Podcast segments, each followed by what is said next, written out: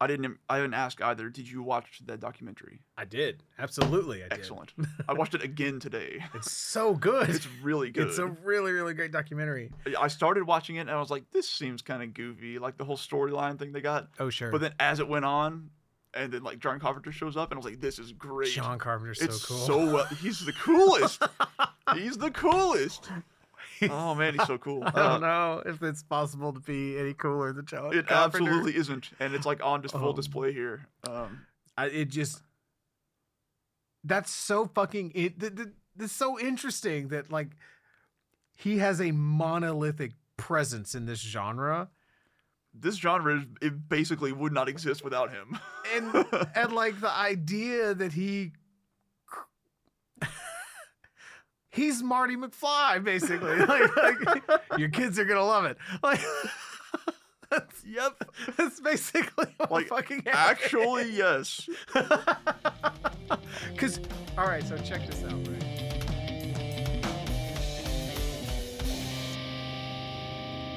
Episode 34, recorded July 30th, 2022.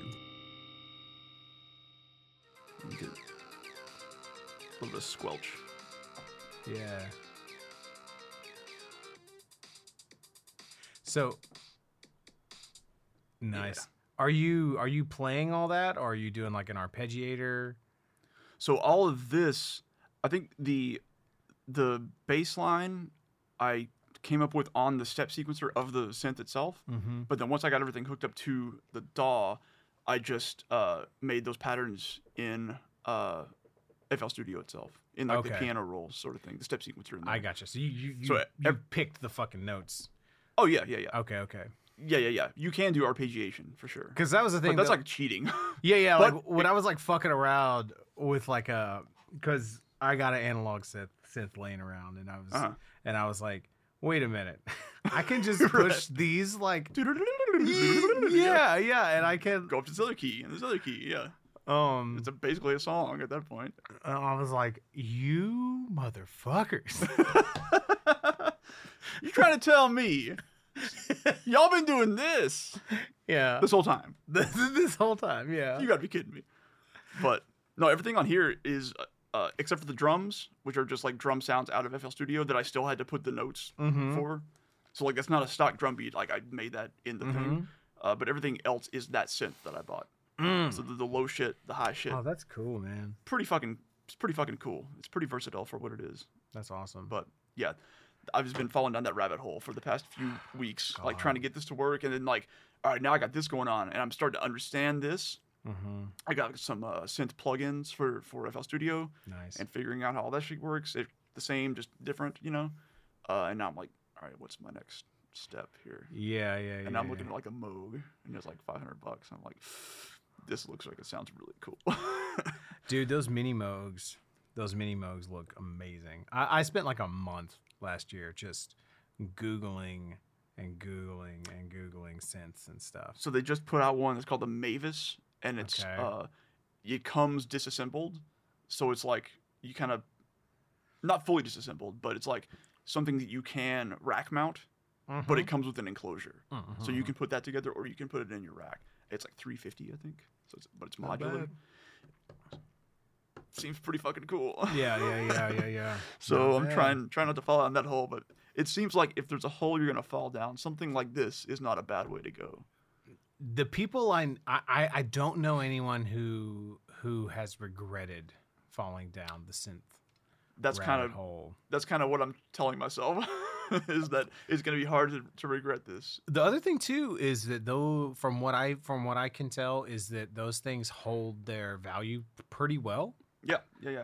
Um, Because the first thing I did was like, let's go look at used ones. yeah, And they're not like that much cheaper. they're not. especially because the older they get, well, I guess it depends. Like guitars, probably, but you know the ones that are original, billions. Oh, for you know, sure. whatever. For sure. So, but even the shit that they put out these days, because they're all hand built, which I didn't realize. Mm, mm, Pretty mm. cool. But yeah, those those hold their value pretty well. Well, e- even a lot of the other, not just the Moogs, but like a lot of the other ones. Like, Yeah. because I ended up with like a Behringer DeepMind Oh wow, yeah. was what I ended Okay. up with. Because I I was, because I was like fucking around and look and uh, and then that was like one of the like oh this one would be really cool, you know. Yeah. This one or and then there was like the a Korg MK something or other that I was looking at real closely and Right.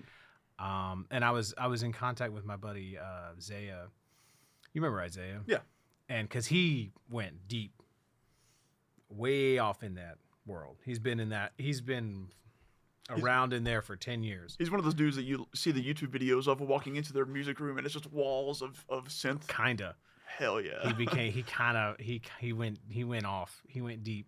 Because that's and- the show where I, I see that and I'm like, "N- I could never have this. But man, what if I had Yeah, like a little bit of it? You're, you're like if I had a house, this is what would happen. Sure. Eventually, I would build up to just lining the walls with synths. Yeah. You're like this yeah. wouldn't even be a room. This would be the living room. Yeah, Um exactly. and but I, I was like, hey, so what do you think? Da, da, da. And what he said, like the first thing that he sent me, I wish I had my old phone and I would just find find the link and send it to you. But he like sent me a link to something on Reverb, and it was like a big mod- modular, you know, like with all the things. And he was like, not only would this look amazing in your studio, but oh, that was a recommendation for you. yeah, yeah, yeah, Oh, yeah, yeah, yeah, yeah, yeah, yeah. Um, Oh boy, and like like I bet it would look amazing. yeah, yeah, yeah. Like it, you know, it was like it was like I think like seven or eight hundred or something like that. And it was like that's not really. Dollars? Yeah, That's it? yeah, yeah, yeah. Well, he he like he he knew what he was looking for. Okay. You know what I mean? He might be he might be a good guy to Okay. ask him about, about Huh. ask him about stuff. Um, because because he I don't know he asked some really good questions and was like, what do you want to do with this? Right? Right. Like, what aspect are you interested in? You know? Yeah. And at the time, I was like, I mostly just want like cool sounds, cool, inspiring sounds. Is is like I'm I wasn't super interested. I mean, yeah, I'd be, I'd be able to tweak things and make them sound unique or whatever, Yeah. but I wasn't as interested in like the synthesis aspect of it, of the sound creation Mhm, mhm. aspect of it, you know. Um, but yeah, it's it's, but but uh, but yeah, uh, you know, if you're gonna fall into something, because you Yeah. could always get a piece of gear, try it out for a few months, and then sell it for fifty bucks less than you paid for it, or hundred bucks less than you paid for it on Reverb. Yeah, exactly. No fuss, no muss. Exactly. You know. Which is why I went with the one that I did because it was like 150. Mhm. So like, there's this is basically like this is this is me learning if I even want one of these things. exactly. Yeah. and so yeah, I've yeah. I've been playing with it for like a month or so now. and I'm like, I'm gonna want another one of these things. I think nice. that does slightly different, maybe slightly more. You know. Nice.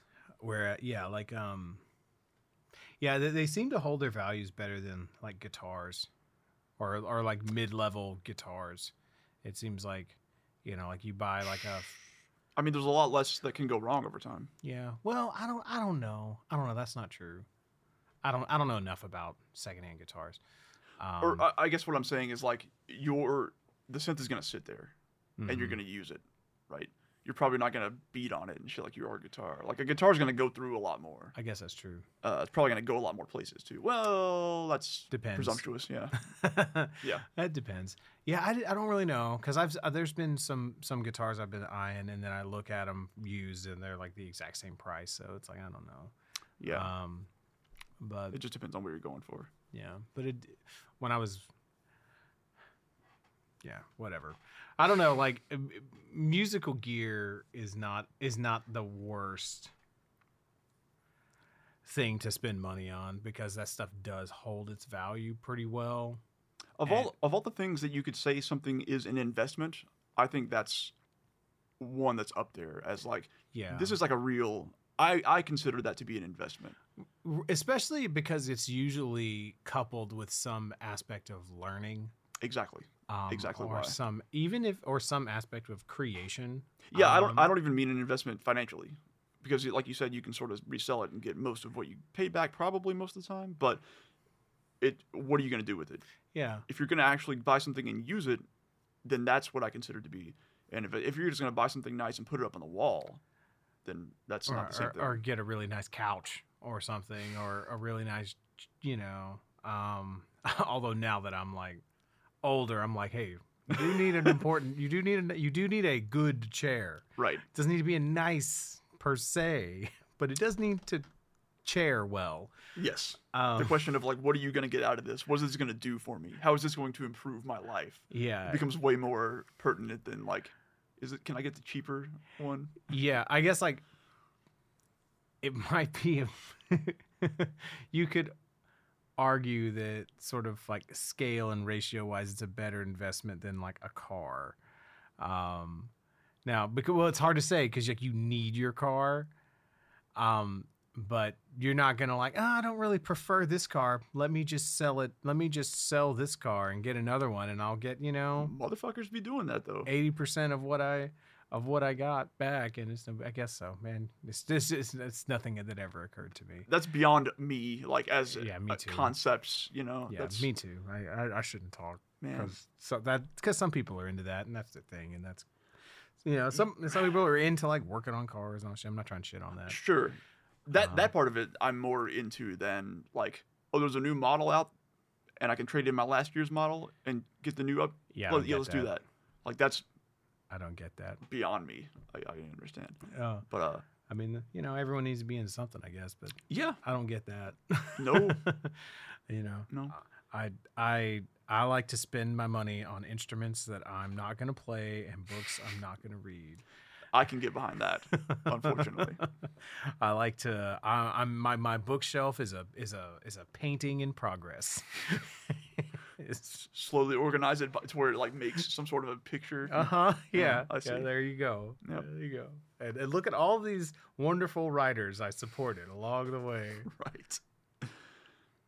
Although saying that, I for a, there were there were like years that went by and I wasn't I hadn't read because like same thing I I buy books from time Mhm. to time, and I, it's been so long since I actually read a physical book because I was doing audiobooks for a very long time. Yeah. But then over the past like month or two, I've been reading actual books. Like I just finished one and started another one. Do you feel a difference? How? Like in in uh audiobook versus reading a physical book? Oh yeah, yeah, for sure. Especially because when I was doing audiobooks, it was like when I was commuting, Mm. and I haven't been doing that for a long time. sure. Uh, so I haven't had much opportunity to do that anymore. But also, it's like you just you do interact with it in a different way. Yeah, and for me, my retention is uh pretty I don't want to say dog shit. um but dog shit adjacent with just an audiobook. Yeah, Um, yeah, yeah, yeah. So Because there's some like like the person's voice comes into your mind, and you have to deal with that and how they phrase things, and you have Yeah. to parse what they're saying. And I guess because I am I am so visual and so not not just visual, but I'm very spatial, Mhm. and so if I am reading, you know, like there's like okay, there are books that I've read, and if I think of the quote, I know about where in the book oh, that line was that was important to me and I know on what position of the page wow, like I know if it was on this side or this side if it was in the top in the middle or the bottom you know da da da da da, and if it was Ah. about two thirds or or or halfway through or whatever I like I have a spatial you know wow. so like my my like retention and my ability to find and recall the information is much much higher with a physical book um Interesting.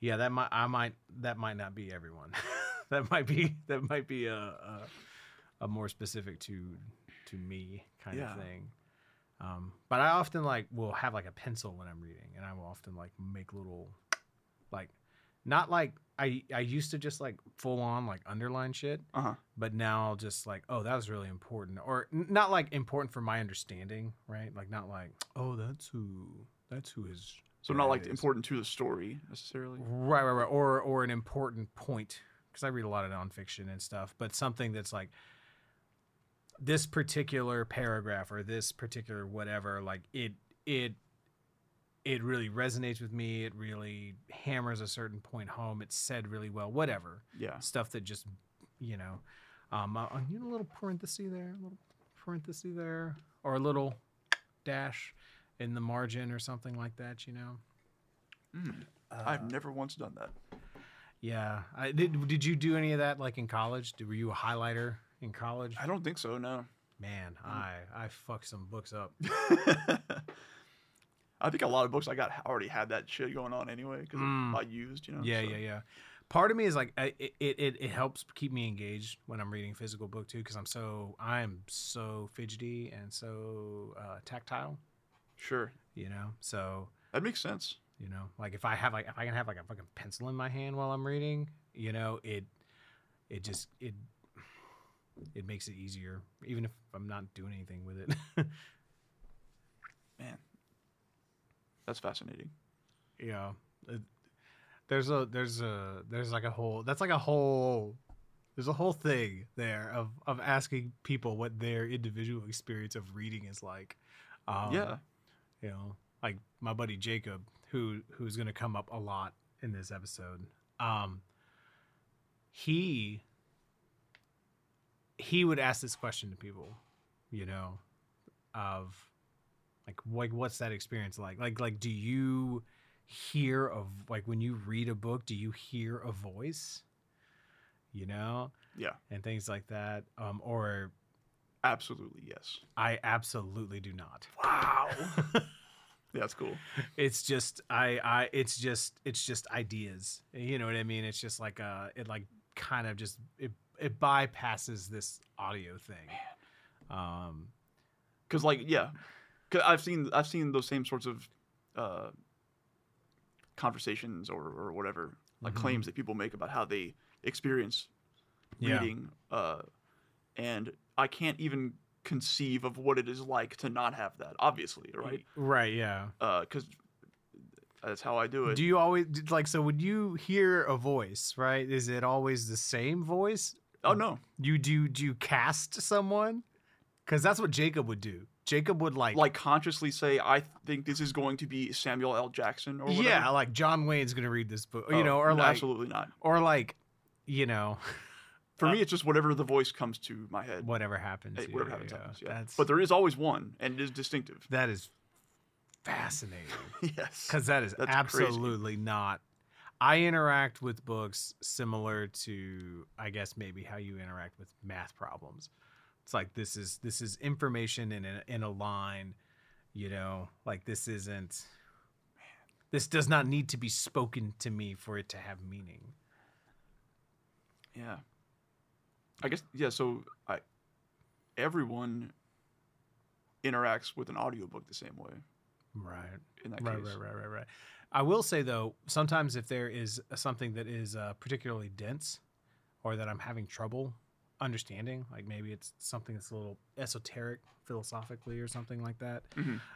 I, I, I will, I will, I will imagine I'm reading it out loud. Do you ever just read it out loud? Um, yeah, like kind of like under my breath, you know, Uh huh. like, but not like, you know. Oh yeah, no, yeah. You're not like practicing oration, you know, on your right own. but i'm like okay so uh, you know like yeah for sure Yeah. for sure because but it is interesting how forcing myself to conceptualize it as being spoken does engage different aspects of my brain that allows and i think it makes me slow down Are you a really fast reader? Would you say? i don't feel like i am but i do i do kind of like will read sentences in like blocks the um like it's like trying to explain this weird thing that you've never had to really explain much before. yeah like I, I don't i don't see each line or each word individually in sequence like i'll see like the group of lines in the whole sentence and glean that meaning and then sort of like like it's like chunk chunk chunk chunk chunk chunk chunk chunk chunk um and so i don't i don't I, I don't i wouldn't say i'm a fast reader i say i'm impatient okay, you're fast Uh, by necessity. yeah i'm i'm, I'm more impatient Necess- necessity of your uh the rest of your mind. Yeah, yeah, yeah. Uh, almost Uh, yeah. Interesting. Some, something, something along those lines. Uh, it's it's it's a strange thing because it's I haven't really thought about it like this, but it's like I I I don't know that I love the experience of reading, but I love the way um understanding things from books makes me feel. Hmm. Man. so it's like I have to be at odds with my own mind to get to that feeling. Right, right, right. You've got to eat your vegetables first. yeah, yeah, yeah, yeah. So it's like, oh, this makes so much sense. Like I love that. Right? Oh, I didn't know that this and this and this and this and this. Right. I love that. But that like Do you mostly read nonfiction? it's about probably 70 30. Nonfiction, not fiction. Yeah. 80 Okay. 20, you know. 'Cause I think Um, I I don't read much nonfiction, and I'm wondering because it seems like your method would be more useful with nonfiction. Yeah, I, I do tend to I, I am able to enjoy audiobooks more for fiction and lectures like like the like the, the Oh, sure. the greatest courses or the great Yeah, courses series. I've done a lot of those too. Oh my god, those Those are great. audiobooks are and and I under I retain that stuff extremely well because it's Because that, that's just a lecture. it's yeah, and I'm used to lectures. I like those. Yeah, I know how those work. you know. I've been to one of those. Yeah. Um, so I enjoy those quite a lot in that format. You know. Yeah. Yeah. Uh, uh, but non nonfiction, you know. Oh well, I- I don't know. It just depends. Well, the, the other thing too that that like has helped me a lot, um, is I started just doing both, like, you know, because I've had an Audible membership for however many fuck all years, and so I have bukus of credits stored up, and so you know when there's a book that I'm reading, if it's available on Audible, I'll fucking I'll do both. Ah, okay. You know what I mean? So so you know, so sometimes I'll listen to a, ch- a few chap like nonfiction chapters or whatever on Audible, and then I'm gonna skim through the book. You know, or vice versa, or you know, or like or I'm gonna read in the physical book and then go back. You know what I mean? I, I'll switch. I'll go back and forth. I think that would fucking break my brain. It, I'll, I'll, the only time that it really, really pissed me off was um I last year I read the um God damn it um the Bible. the, the Bible um what is it the Dark Forest trilogy okay. um, Never heard of it. uh, it's written by it's a Chinese uh, sci-fi trilogy. You know, written by a guy named I think Xin Lu. Um, Huh. Would be how um how you say his name. Now, it might not be called the Dark Forest trilogy. Is it X I N or Q I N or C I N? C X I U N. It's not the same person who wrote the Three Body Problem, is it? That's it. That's what I. I just started reading the book. oh, dude, it's incredible. I, I, That's the one I just started reading. oh, dude, it's so good. Okay. All right, so you're on the first one. Yeah. Oh, okay, it's so great. Yeah. I just got to like part two of the book. Oh, it's so good. So The first the first the first book is so incredible. Um that's pretty funny. yeah. Um now the mid the, the second one, I think it's like Shichin. there is you how you pronounce it. You would know um better than me. Um the second one, the second one is called is called Dark Forest. Um that's what it is. It's called the it's it's called the Remembrance of Earth trilogy. I think that's what it's called. Okay. Okay. Um and I, I don't know any of that because I just took the dust jacket off and threw it to the side because I hate those things. Just give me like the thing. So the second one, for whatever fuck all reason, they're like, yeah, let's give this book like three chapters. it's like a 600 page book or something. Oh my god. You know what I mean? And so like it's it seriously like an audible chapter it was like this this chapter's 18 hours right.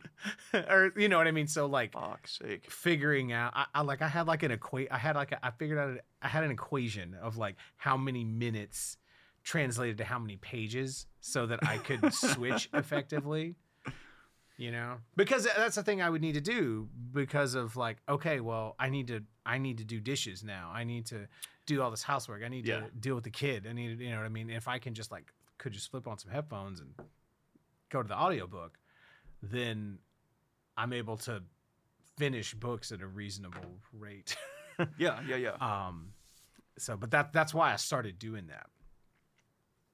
But yeah, it's it's uh I think going back and forth like that would would confuse me more than not. I don't know if I'd be able to do it. there's no practical reason that one should. I, I, did it. I, I, I started doing it to solve a very specific problem, Yeah. you know. And if no one else has that same problem, there's, there's no reason they should voluntarily embark on something so inefficient. So, um, but yeah, Jacob would do something interesting where he would cast people. That's wild. That, that's really funny though. yeah, yeah, like like characters and whatnot. Like he would be like, I think, I think Tim Roth should be this guy, you know. And it, it wasn't like a super like it would it would it was this, it was something that would happen kind of intuitively, you know. right, because like you get a sense of a character and they fit someone And- you know maybe from And a it would just something. sort of happen, Right. and then like I can see how you get there. Yeah. and then like you know like fifty pages in, he's like, oh man, Gandalf's Tim Roth, you know, or whatever. Gandalf's Christopher Walken. Yeah, yeah, yeah. And Bilbo, Sylvester Stallone to me for some reason. Ew, Gandalf. oh So- shit, that's not a great Stallone. Man, have you watched uh, Severance by chance? No, what's that? Uh, it's a show. It's on Apple Plus, Apple TV Plus, or whatever the fuck it's called. Mm-hmm. Which I only got because of this show because I saw it so highly recommended. Uh, it's like a sci-fi nine episode like limited series or whatever you would call it these days. Uh, it is. Whew, uh, fuck, what's the dude's name? Adam Scott is the dude's name who stars in it. Okay. He's like the dude from. Oh God, what is he in? He's the he's the asshole lawyer from Step Brothers, maybe. If that helps. Okay. Okay. I can't think of what else he's been in. I know there's a better example than that. But anyway, um, I wonder if he's also the asshole lawyer in Parks and Rec. maybe I never watched Parks and Rec. I don't So- watch many shows, but Parks and Rec might be the greatest sitcom ever made, or, or or my favorite. Once you get past season one, season one they weren't sure if they were trying to be The Office or not, ah, and so all the characters weren't weren't um weren't lined out. right. Um, but a lot of people talk about how the show sucks, and it's like, well, did you like? Yeah, watch the first four episodes. They fucking suck. Like, of course it fucking sucks. Oh, that guy, That dude, yeah. dude, he's like one of the main characters in fucking Parks and Rec. Is he really? Yeah, Oh. Ben. Okay. How silly that I don't know his name. Wait, did I give you the right name? Is he really? he's he's not. I don't think he's not. He he is an asshole in Step Brothers. You know, I haven't had a carb since 2002. You know, Yeah, that's Or- him, right? Am I wrong? Yeah, that's him. anyway, uh, anyway, this show is like in in. th- there's a company that you can go to, and they will split your consciousness in two, basically, okay. between the work day and the non-work day. Oh, And so the idea is you go there and you go into the building and they've implanted a chip in your head. And when you go down the elevator to the office, you switch to the other person, the other half of your consciousness. oh boy. And you do your work. And that person, for all intents and purposes, is a new person. So when they're down there, they've, been- they're like, I'm like two years old and all this shit. It's like a you know 40 year old man. Um, and so you don't know who you are on the outside and you don't know who your coworkers are. And the reasons that people go down there vary wildly. Uh, and so that's kind of the setup. That's big PKD energy right It- there. Man, yeah, it, it really is, yeah. Uh, it's really fucking good. I I binged it like the past week or so. Uh, Very cool. it's real I- good. I will. I'll, I will check that out. Yeah, uh, him, uh, John Turturro Okay. is like one of the other office dudes. Mm-hmm. He's such a good actor. he's so funny, like not unintentionally. Yeah. Oh, he's great. That that's uh splitting your consciousness. Yeah. Yeah.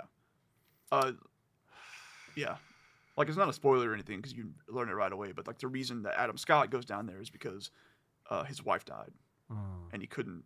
He like tried to go back to teaching. He couldn't handle it, so he just wanted to get away from it. And so Mm. his reason was like, I need to get rid of this, and not Like to get rid of it so that he can be productive and like do his job right. because he's still that when he leaves. Yeah, the guy on the outside has to deal with that shit. I see. The guy on the inside can go work and make money and do, you know, whatever he's got to do. obligation to take care of this m- meat body that we share. Right, exactly. So, and then other people have their reasons. So, it's it's yeah. You, you start thinking about a lot of shit. Yeah, yeah, Just- yeah, yeah, It's yeah. Not, not, I don't want to go into anything else, but yeah, it's really good. It's worth watching. There's some there's some powerful themes in there. Yeah, yeah, yeah. Yeah, yeah, yeah. Especially r- relevant today with like the the anti-work movement and stuff like that. The I don't dream of labor Right. and, and all that kind of stuff, Yeah. which is which I uh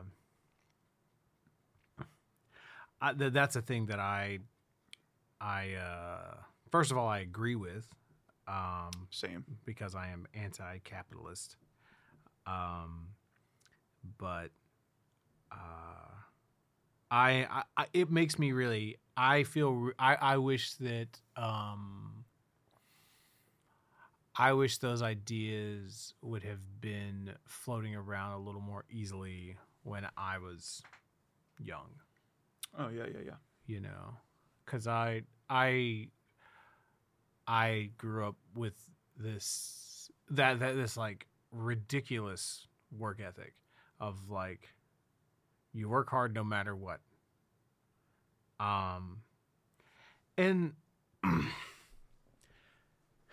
and like yeah sure like do shit well. Yeah sure fine. That's not an inherently bad thought or or standard to, to hold yourself to. It just depends on why you're doing it. I think. yeah uh, you know but it, it- it's also sort of it's also sort of like well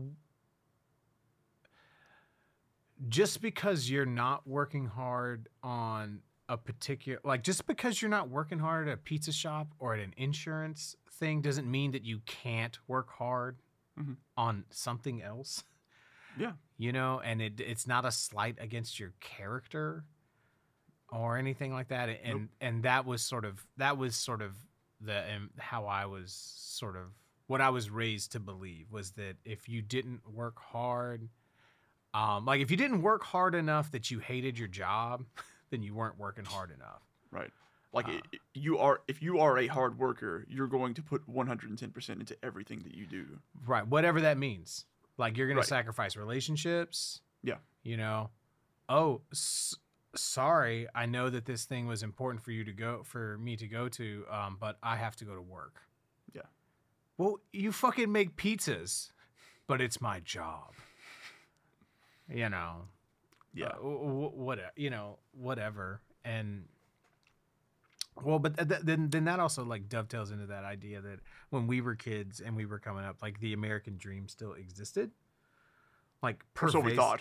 per well, well the, the idea of it Yes. It was still, pervasively it was like yeah man Yeah. fucking just it still lived in the collective consciousness. yeah yeah follow your bliss find do what you can be whatever you want to be do what you're supposed to do as long as you work hard Yeah. you know and there's there's there's like 10 other things that have to go right besides working hard you have to do that Yeah. you know I remember it's it's funny that we didn't I guess maybe it's not funny, maybe it's just indicative of how pervasive that idea is, but I think of something like for some reason the first thing that popped into my mind was Hook, where Robin Mm. Williams is like a big lawyer Yeah, or whatever yeah, the sure. fuck, and he's like not paying attention to his kids right because yeah, yeah. he's tied to work the whole time, and the whole movie is about him being untethered from that. That's it, it it breaks my heart that Steven Spielberg is not immeasurably proud of that film. Yeah, he really doesn't like it very much. And it's like, dude, don't be so greedy, dude. Like, don't be mad because it, like the year prior you did Jurassic Park and Schindler's List. Nothing's gonna follow that up. Calm the fuck down. I've watched Hook more than I have watched those other two movies combined. I love Hook I do too. unabashedly. And I love Jurassic Park and I love Schindler's List. I love all of those movies, but Yeah. Hook, man, that movie's real important to me. yeah, yep. I didn't see myself in Schindler's List. You know what I mean? or Jurassic Park, really. No, Uh, no, no. Like they're incredible movies. Like Yeah. I mean, uh, Schindler's List did have a profound effect on me, and I and I and I watched it more than probably one should have. Like I got you. Sh- I shouldn't have been like as interested in that movie as I was when I was like twelve or Mm. something. But um, Maybe. incredible movie. Um, Either way, Spielberg, incredible run, especially right there. uh, yeah, Like, yeah, of course, of yeah, yeah. course, yeah. So Hook, Rob. The whole point of yeah, the theme, the whole thing is like play with your fucking kids. Right. Like throw the fucking cell phone in the snow and play with the kids and all that shit. Mhm. But like that's even my point was like even seeing stuff like that and me having watched that as a kid and seeing that example given to me of like this is what you should do. But he was also, you know, I don't remember in this He's a lawyer. yeah, he was a lawyer, but like I don't remember in the story like was he a college grad? Was he go to Harvard or some shit? Did he have For sure. You know Some some shit. all of these things that had to have gone right for him that we didn't see? for us for us that there's nothing that felt um relatable about you know peter's character or robin williams's character because um yeah like that was a different world like class class conscious wise. For, for me, it was more like I could end up there one day. I don't know how, i see what you're saying but maybe, right? Or, or more to the point, like this is just I somewhere. This is somewhere where you can end up, i got you i got you and then gotcha. the and then the whole thing of like you can be whatever you want to be is just like that's just a place I could end up probably. yeah i could do that if i wanted Exactly. I could do that if I wanted. Yeah. You know, like that was I mean, they literally told us when we were it's like like check this out. This is a this is a core fucking memory that I have. Third grade. Okay. Um my dad's been dead for like two years, maybe. Mhm. Okay. And it's like career day or whatever. And because you know what I Third mean? grade? In third grade. what the I know it was third grade because I remember who my teacher was and because I remember what this bitch said to me. Um anyway, so like she uh or you know, it was like you're supposed to like dress up as what you want to be, right? Which asking like fucking third graders to do that. Everyone just came to school as cops and astronauts and shit, or and doctors yeah. and you know some shit like that. I'm gonna cure cancer, all sorts of shit like that. And like, I, I dressed up in my dad's like work clothes. Like I had, I had like his jacket from like Champion Paper Mill, and I had like his work lunch kit. Oh champion. God, dude. You know, oh Um, no, and I was like, that's I want. I was like, I want to work at the paper mill like my dad did. And she's like, Well, I guess that's fine if that's all you want to do. Like sub sub sub shit like Get that. fucked, lady. Ah! Wow. And, and it's and, like they're like if you gave me like if if you're like, hey Richard, you can take this 40 year old consciousness and go and slip it into your past self At any point in time. at any point in your past life for for for five seconds just enough time to, to retort. That that might be the if i could only pick one that would be that would be on the list to be like excuse me bitch don't you teach third grade at dayton fucking texas Oh wow, man. is this the highest you can reach you fucking cunt Did you did you dress up as this when you were in third grade? right what did you dress up as in third grade Yeah. because you don't look like an astronaut or a doctor to me Oh. you look like you make 28k a year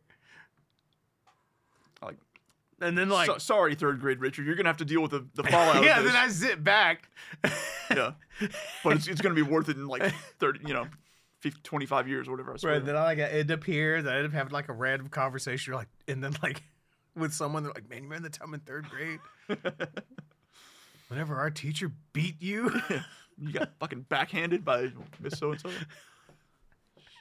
Man. you had to go to the hospital. she lost her job, but man, you didn't walk right for two years. Spun you around like five times. Hell of a shot. Uh, but um, but yeah, might like it. Yeah. so, but yeah, it was just that that whole. Um, I I think it's Today, by the way, uh, everyone would come dressed up as a YouTube video. oh, man i think that i think that that is in some ways i think that that is there's something more healthy about that than dressing up as you know a doctor or an astronaut or whatever. Not that i don't think doctors and astronauts are awesome. Um but like I, I, it all just lives in this weird problem space of like to be successful at this. For those other things, you have to like have a lot of shit go right for you to be able to get there. mhm. Unfortunately, for a YouTuber, as a successful YouTuber, you have to have one in a trillion luck, sure and that's that's the problem there. Really, yeah but that, anyone can do it, but not successfully. Right, right, right, right. So- And and there's also like there's also there's not as much like you can try being a YouTuber for a year and then be like, you know what, man, this isn't worth it. And you're not like And you didn't debt. sink. Yeah, you, you're not multiple hundreds of thousands of dollars in student debt or anything. Right, right. You don't. Yeah, you don't have to like go on a eight year, ten year schooling journey Yeah, and then start doing the job and then be like, oh, this sucks, but I have to keep doing it because I have four hundred thousand dollars in debt. Mm-hmm. All that overhead that you don't have to get from being in, from attempting to be a YouTuber. Yeah, yeah, yeah, yeah, yeah. Um. Anyway, I don't know how to. I don't know how to come back from that. I'll, I'll, I'll figure it out in a second. Yeah. Um. Yeah, I mean, yeah. But- you, like, like, cause I don't know. This, this, this, this, like begs the question, right? Let me, let me, let me frame this in another way. Because I was saying, it's like, I think, like, if I was a third grade teacher and I saw someone come up, you know, it's like, oh, this kid wants to be a YouTuber, I'd be like, cool, man, have fun, you know. If you don't like that, then you know you can find something else to like pay the bills while you, if you enjoy doing that, whatever. And like, I'm, it, and it, I don't know. It's not I'm to give. I would give a kid shit that was saying they were going to be want to be a doctor. I, what, I'm, what this is what I'm really saying. Okay, it is. I think it is. I think it is immoral to ask fucking high schoolers what they want to be. yeah, I think it is obscene and grotesque to ask third graders. absolutely. Yes. Um, and to flip that around another way and and say it and phrase it in a different way is that if someone asked Max that, what would make me feel proud? Like, what answer could he give that would make me feel proud as his parent? Um, and I think if he said something like, what if he said something like really clever and like silly, that would make me really happy. like, Just like made a joke out of it, basically. yeah, like what do you what do you want to be? Like, I want to be a watermelon, you know, or like some shit like that, you know, or like uh, I I want to I want to be on top of a mountain. Like, like like misunderstands the question but answers the question that he thinks you asked sincerely sure. like like that like that that that would make me happy um or or if or if he said like i don't know i i i, I want to be not i, I want i, I want to be I, I don't know. I don't know. It's, it's such it's a hard thing to say like because you know like oh what would make what would make me happier is if he said some shit like oh well i want to be i want to be a good dad or i want to be a good friend or i want to Sure. be a good you know? Or like if he if he had some aspiration and he said, "This is what I really want to," and you knew it was something that he wanted to do. yeah or i want to be good at i want to be good at music i want to be good at football or i want to be good at a thing like Yeah. you know because that, that that that that is a that is a thing that is like i think it's unique to american society that's like what do you want to be hmm that's like a existential philosophical thing Yeah. be not like what would you like to do to make money when you grow up Right. Because that assumes that it's your identity. Then. Right. is what it is. Because how you make your money is your identity in a capitalist society, which we are. So Yeah, exactly.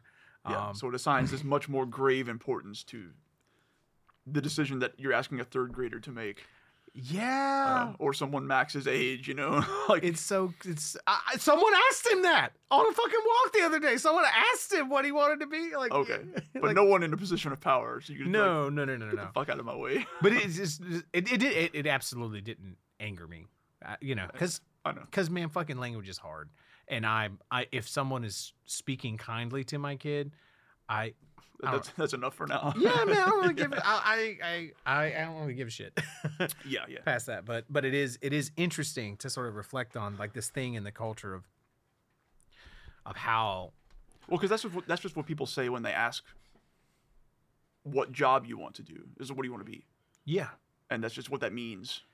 To Right. us, you know. what I've But, started but the actual literal question is something very different when you start thinking about it like that. It's a thing that comes up and that I think about a lot and that, that I'm honestly sensitive about.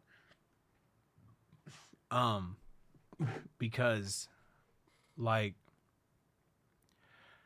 you know, like this whole like stay at home dad, make money on the side, doing side gigs and doing other stuff, you know, kind of thing is a not is not a traditionally masculine role Yeah. and it and it makes other people uncomfortable. And since it makes other people uncomfortable, it makes me uncomfortable. So I don't want to tell them, Mm, you know. right. Um, and so it the, the the coin goes one way or another. Where like some sometimes I'll just fib, you know, Yeah. and I'll say I say I still have a job that I don't have anymore. Oh, I, you know, I, I, I, it's like oh yeah, I work in I work for a medical records company, or so you know, like I, I work from home, you know, doing this kind of thing.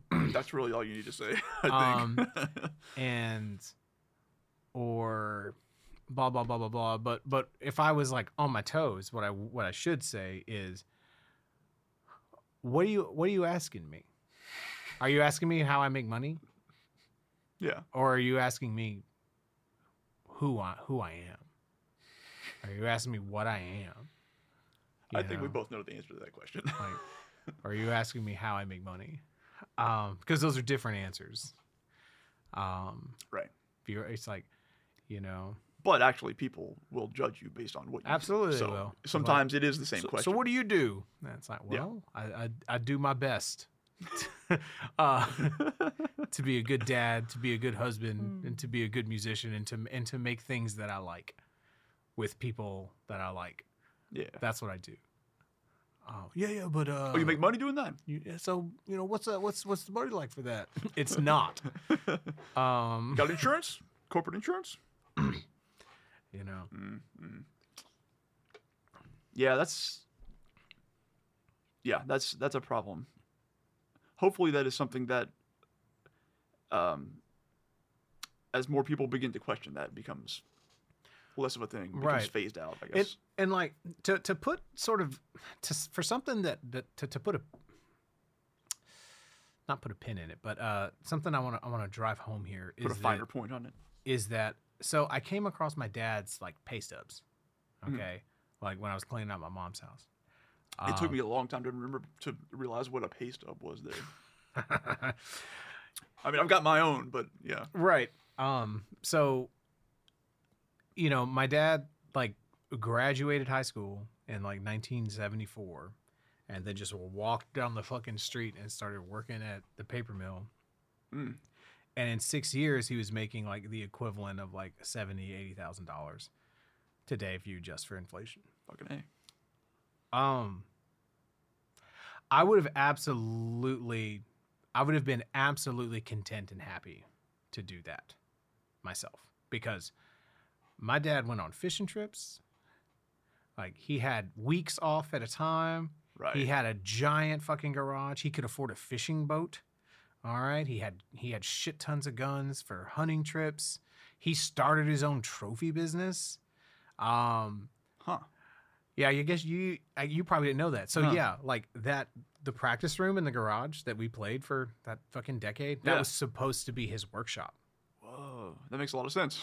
Yeah, like that big bench over on the side by the window. Yeah, That was his going to be his bench, and underneath there were all these trophy supplies and shit. right. You know, yeah, It makes a lot of sense now. That you, now that you lay it out there like that. Yeah.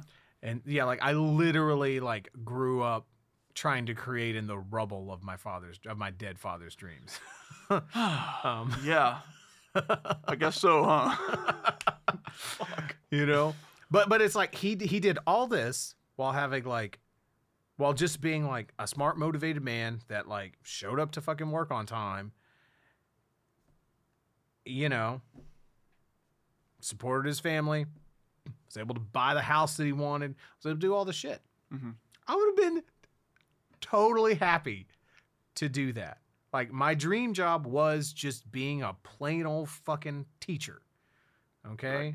and then yeah man i do that five days a week eight hours a day and then the rest of the fucking time i do what the fuck i want. Mhm. you know? That was my dream job. You know so i don't want to like i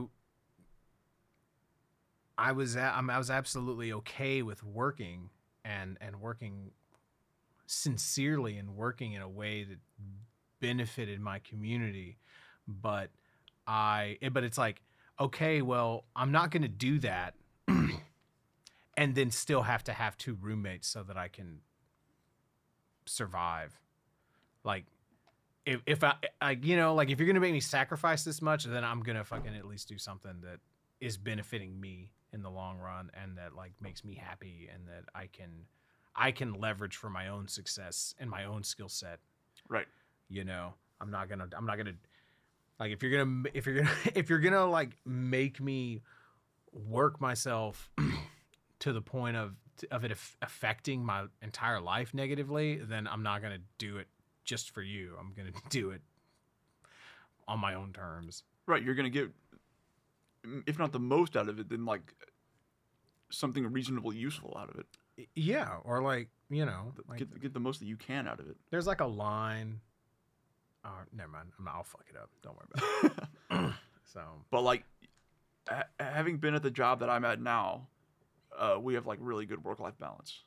nice Whereas uh, other places, it was like you need to be in the office Mhm. these hours, uh, whether you're doing something or not.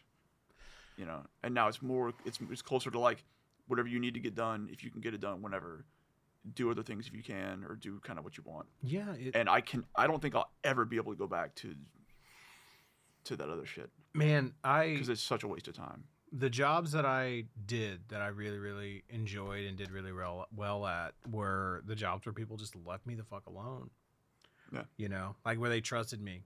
It's like, okay, you know the math. I trust you to teach it to this college class, and I would bust my ass to do that because I care and and I cared about being a good math teacher. and I cared about my students doing well, and and they were like, all right, you're doing great, cool.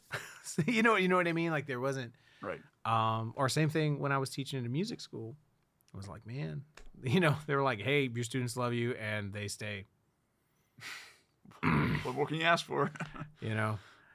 Um, so whatever you're doing is working. You Right. you have a really great retention. Whatever you're doing's working. right. um and so I would work I would work well in those environments, you know. And so like yeah, you feel good about being there at that point. Like you feel, if you're trusted, then Well, and it's it, it- and it's like I it, it's almost like the way I felt at the time is it's like I am a teacher and that is that is my that is my job and like my purpose in this community and and this school or this college is just a venue. Mhm. This is you know but you're allowing me to do what I'm supposed to do, right? And this this is sort of there's an exchange here, right? Like you find the students and you handle the building and you supply the place and so i'm happy for the cost to be split. You know what i mean? Like i'm i'm happy for you to get the share that you get and for me to get the share that i get. Right.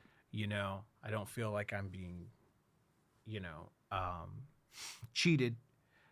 Um da da da da da that was how you know i looked at it at the time. But you know the other side of it is it's like oh, well, whatever. It's I'm uh I don't know what I'm saying. Like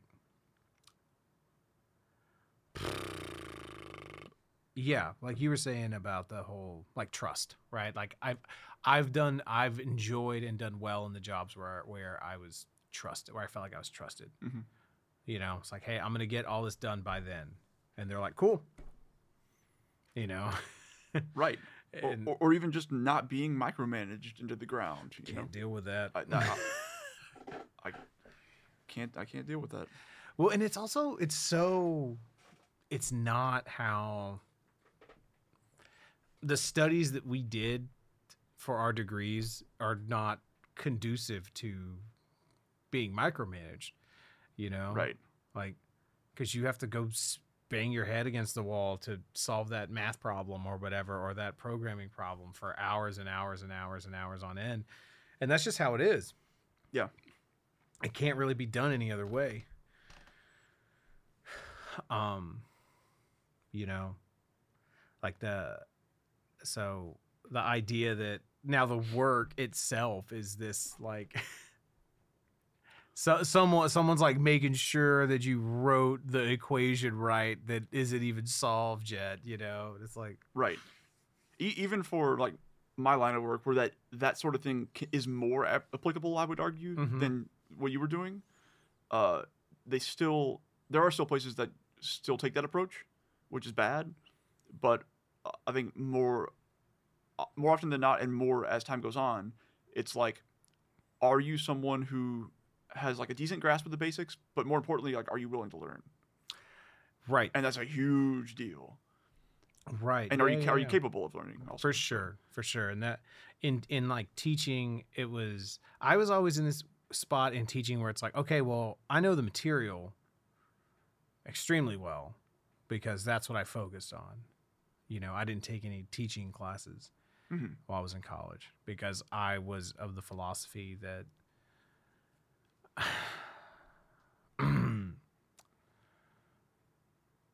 that the best way to be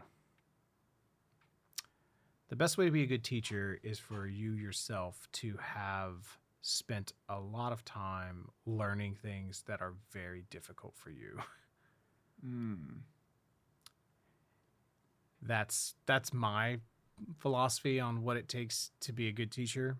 I don't if you've never had to really really struggle to understand uh, a concept or a whole class of concepts, I don't know that you can be a great teacher. Um, that's my opinion on this day. Um, and because the way it felt for me was it's like, all right, well, I am really, really, really struggling with this particular problem, this particular subject, Mhm. this entire class, right? Because there were math, there were certain math classes that I had a hard fucking time in. Totally. I'm, I understand that. And so knowing that I had a really, really terrible, difficult time with that, it's a lot easier for me. And knowing that there was a certain way that I had to look at it, a certain order that I had to get the concepts in so that it made sense to me. And so that tells you that there are different ways to be able to look at it. Right. And so then I can then take this concept of, you know, I had oh, I had such a hard time understanding this thing and like, you know, differential equations or whatever. I can then port that same philosophy that down to someone who's having a really hard time understanding long division Mhm. or someone who's having a hard time understanding multiplication, whatever. Yep. Basic algebra, whatever. And and I can I can it's not hard for me to empathize and understand that okay, this this this little thing is hard for them. For whatever reason it doesn't matter. And we just I just got to get them to we just got to we just got to see where they're at and we got to figure out the the missing piece Right. and and whatever that is and that's going to be different for da da da da da like i don't need i don't need a core i i think it was more valuable for me to spend that extra time taking those immeasurably difficult courses than it was for me to have like you know like pedagogy classes and stuff like that Yeah, I got you. um I see what you're saying. I agree with that. Uh, that that makes a lot more sense to me. because i've seen i've been in tutoring labs like with other teachers like at the college like retired like these are like retired like they taught school for decades and then they're retired and they need something else to do so they go and like volunteer or they go to make some extra money tutoring at the college or whatever Uh-huh. And i i have seen like this multiple times like these people say to a student like that they're like like they're not understanding like the distributive property or some shit. Uh-huh. you know? And they're and they're like you're not trying hard enough. And like like say that t- to them and it's it's It like doesn't mean anything. it, it means absolutely nothing. It means that you don't know you don't have anything any other tool in your kit yeah. as a teacher, as an educator. You have nothing else to offer. Yeah. It means you're not teaching them well. like except for, all you have is shame. all you have is motive like trying to motivate them. It's like it, effort isn't the issue. Right. It, it, it's it's it's understanding, it's it's it's gaps, it's conceptual gaps, it's you know. Right. It's like da da da da da da da. And, and then the other side of that is them saying, "Well, I'm just not good at it."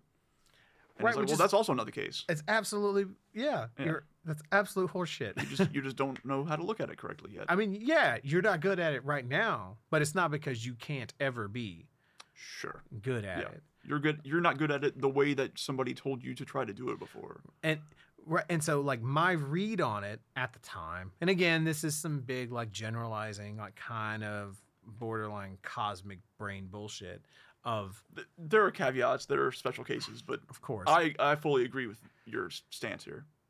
my read on it at the time was it's like if you just if you don't like lean in and find and like force yourself to like go down those paths that are really difficult to you for you you know um then then then you then what do you do you you go you go to school and you're like okay well math was really easy for me i guess i'll go to college for math okay this is still easy for me i guess i'll go to grad school for math okay cool and then you're a professor teaching the thing that was always easy for you and you don't understand how it can't be anything but easy to other people because all you had to do was just all you, all you had to do was try harder and it, and it, and, it, and those Man. and it worked Coming across people who who for whatever reason were able to stumble into maybe mm-hmm. that like happy path mm-hmm. of just like oh this works i'm just gonna keep doing it. Oh this works keep doing it. And then they get to a point where they're like they're teaching other people how to do it and then they have that attitude always blows my mind. Yeah. I, I didn't run into too many of them in, in my college experience but there were certainly a couple where it's like you don't get this? Why don't you get this? What do you mean you don't understand this? Yeah. yeah. And, and i mean in wild.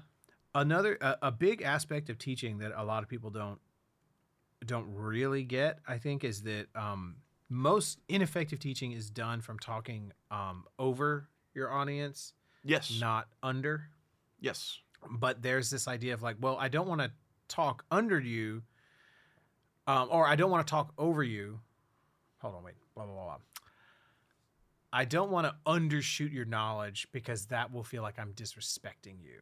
Sure. So I'm going to assume that you're here and I'm going to talk to you like you're here because I cuz I want to I want to show you respect. Um but it's like, yeah, yeah, yeah, but I'm a student. I'm paying to fucking be here. I'm down here. Talk to me like I'm down here. yes Uh, Yes. and, and sometimes that i think that is necessary because you've got to fucking get on with things and i get that for sure. but you're absolutely right like that and that just goes for communication in general like Sure.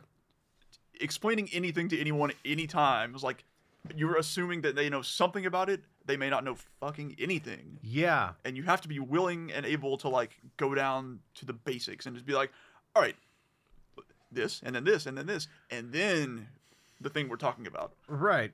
Right, right, right, right, right. and that's so much more important than taking a teaching course or whatever Yeah. Now, I will say, in defense of, of pedagogy and teaching courses, No. since, since I'm indefensible since I'm since I'm taking this opportunity to shit on those things. um, after I had been teaching high school for a few years, and then I and then I I took some like seminars and some classes on like alternative certification. Mhm.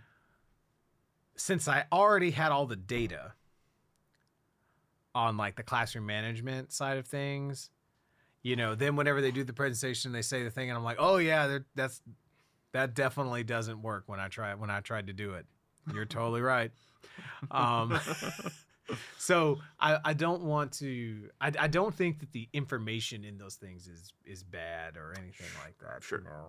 But I don't think I'm not I'm not trying to shit on pedagogy as a discipline and blah blah blah blah blah blah blah blah blah. There are But, useful things there for sure, Um, but I just just like with anything else. yeah, I, what I do know, what I can say that is that for a math degree, there is there's two paths laid out for you. Do you want to get a bachelor of arts and take a bunch of pedagogy classes and have the summers off and just be a teacher, or do you want to get a bachelor of science and take all the hard courses? And like, it's laid out that way. Mm-hmm. Do you want the Do you want to take the easy path and be a teacher? You know.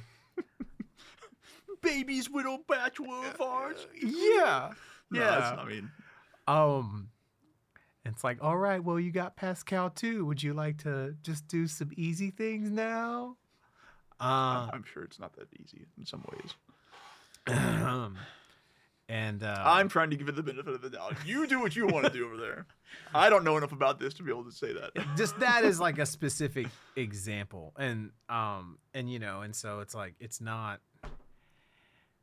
Well, I mean, and it's true. It, it, it's it's a reflection of culturally how we see the profession uh, of teaching, societally how we see it. Of the like Yeah. the, the shit in Florida right now, where it's like, oh, just let veterans teach, Right. or let veterans' wives teach, or some shit like that. Like s- we're just gonna give them certifications because we're that short on teachers. Yeah. Like, Right. I forgot all about that.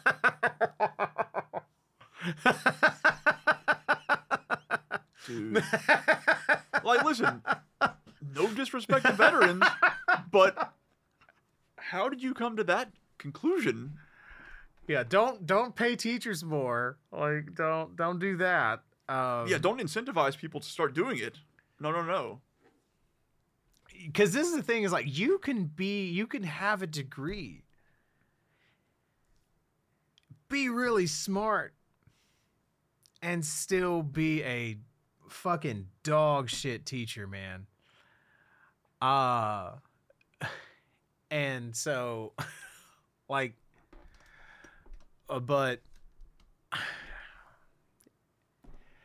man. This is this is the thing I can say too is that there was a in in the, in the math classes that I was teaching at the level that I was at because I was in this weird spot where I had like almost like course load wise I had you know like half of a master's degree but it wasn't as like graduate credits so I was always teaching like the intermediate courses right I Mm. you know Okay. um anyway I had like a depth of knowledge that wasn't proportional to my my peers um in some ways but i can tell you man like it made a difference because if you ask one of them why why why does it work that way they would say they would say like well because this is how you do it Because that's how I learned it. you know Yeah. like they don't and and Sure. and, and i would have answers for that because i knew i knew what mathematics was like i i, I, I and so there's no way that so you, anyway you're not gonna have you're not gonna have people like that that aren't that that that didn't that don't have a degree you know because you have to be you have to be trained by people who know the shit inside and out and can test you on those things and can pull you through the fucking coals you know what i mean? Like would, would you let those veterans do fucking like it's like all right well do just do basic training yourself and then report to duty and we'll send you overseas. Would you let them do that? Oh no man. I gotta mm, nah dude i got 12th grade reading level just give me the manual i'll basic train myself and then uh I'll, I'll, and then I'll see you on the flight over there. Oh, did I do the training? I- No, I, I read the manual though. Like that's probably, it's probably fine, right? It's probably enough. I didn't like go sweat and shit. No, I didn't go sweat and shit. no. Man, that's just. Let's try to solve this problem that we created in this other fucked up way Uh, yeah. by doing it this other fucked up way. I don't. Yeah. It's, it's Wow. but the thing though, uh, what I, maybe maybe maybe maybe if I if I was forced to say something constructive about that idea, is that like there there might be something there there might be something really useful to this idea of stripping it away from all of the like the political BS, right? Or all of the all of that, Mhm. you know. Um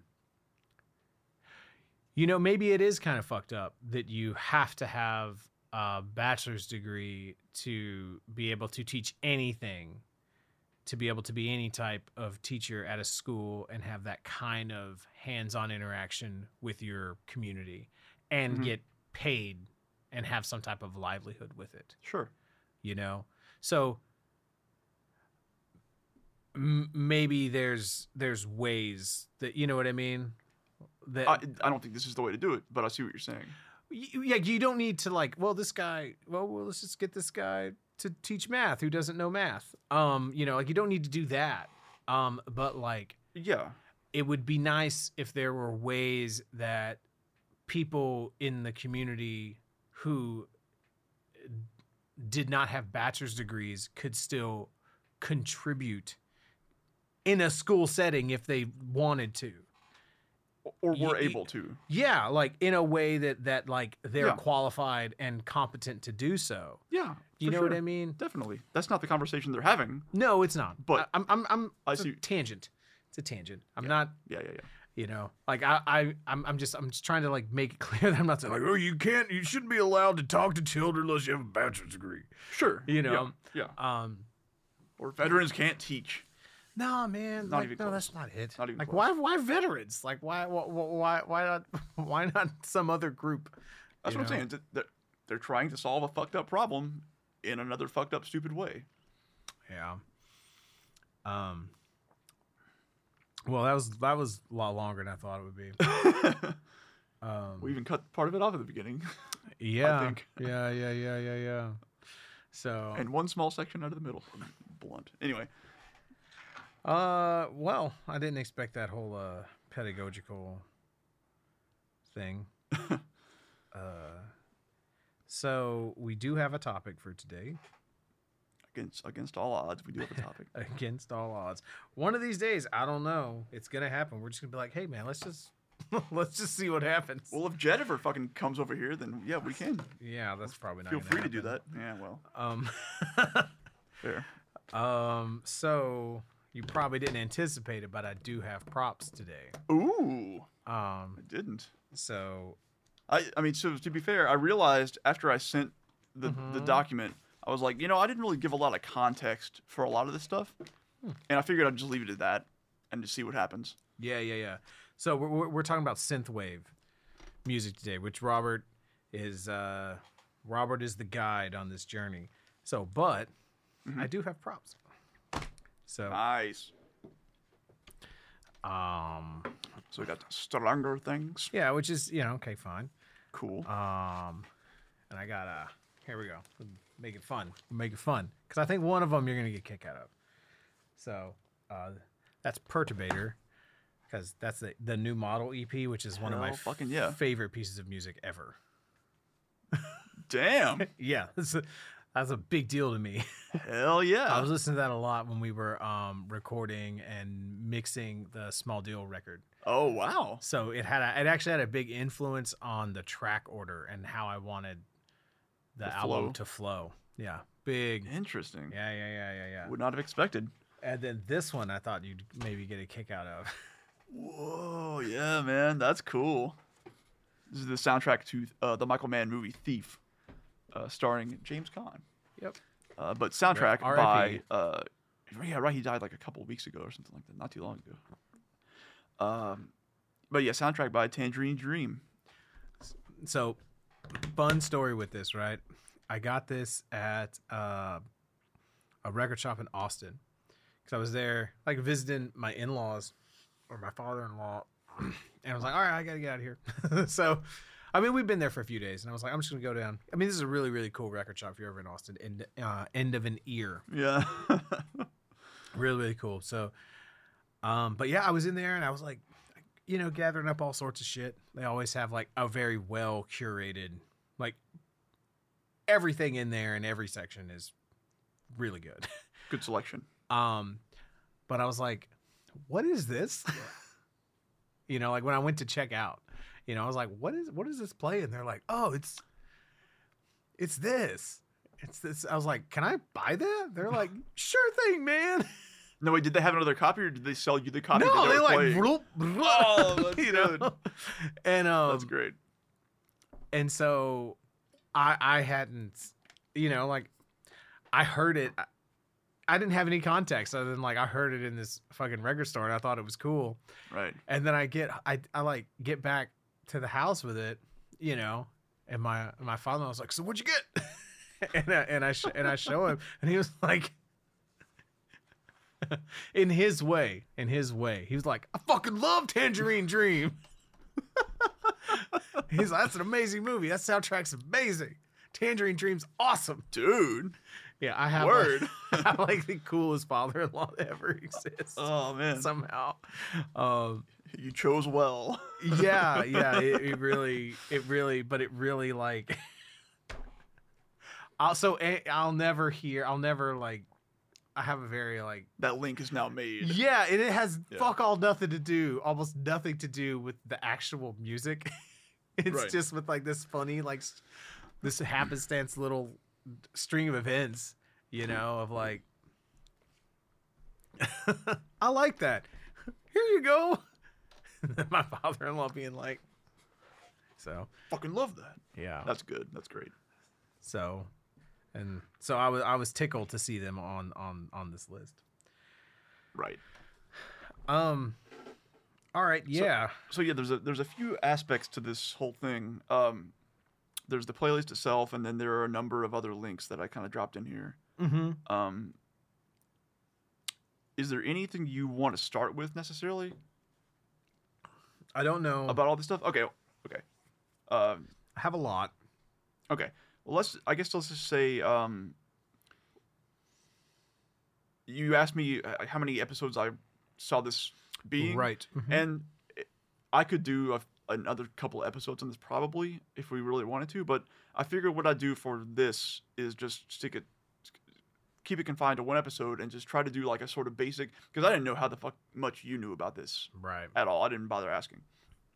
Um, I figured we could just sort of say like, here's a basic overview of what it what synthwave quote unquote is, basically where it came from, and then some of what I like about it and what I've gotten into is what the playlist I would make, and that's kind of, that's kind of what I came up with here.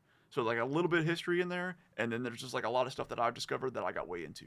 That makes sense. And and, and let's let's because I have a lot of sort of like I don't want to say speculative, but maybe that's the best word. Speculative questions to like ask you and pick your brain about. Okay. But I think we'll we'll just we'll go with what you said. Okay.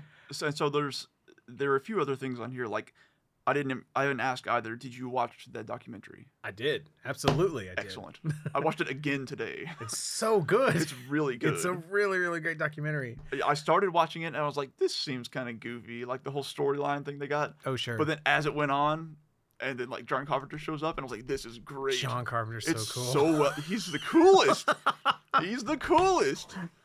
Oh man, he's so cool. I Uh, don't know if it's possible to be any cooler than John. It Carpenter. absolutely isn't, and it's like on just full Um, display here. Um, So maybe maybe this would make sense too. Is like as a general because I one of the things you put in this link was uh like the essential like synth wave. So yeah, so there's there's a uh, I think there's probably a few different subreddits that have to do with synthwave, and this one in particular was Outrun, uh, which is like a sub sub genre of synthwave. Mm-hmm. Which we'll get to that. Like synthwave in and of itself is like a very nebulous, if unaccepted term for this Mhm. music, Mm. but it is kind of what people know it as. It's one of those things where like it didn't mean that for a lot of people in it, and it didn't mean that for a long time, but now it's meant that for so long to so many people that that is That's what it is. what it means now. That's th- they mentioned that in like the document. Like like we were just making music that we liked, and then all of a sudden around 2010 we were synthwave.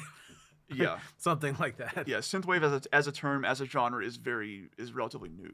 Right. Because yeah, this shit's been going on in certain ways for 40 years. It turns out, Uh-huh. like strangely, or uh, in, in pockets of time within that time frame. Let's say. Right, that is the interesting thing about it is that it seems like synthwave, like like when is synthwave music made? And it's like it is made. It, it is made between it is made up till 1982, and and and and then not again until 2008 Right. or something. You Uh, know, it's made when you watch a movie that makes you feel a certain way. right is when it's made. yeah, yeah, yeah. The the the synthwave was the journey all along. Yeah, yeah. Um, but yeah, so I, I came across some pretty good um brief explainer, uh, not yeah, some some sort of explainers on on the subgenre breakdown. Uh, Mhm. for the various for synthwave and the subgenres within it.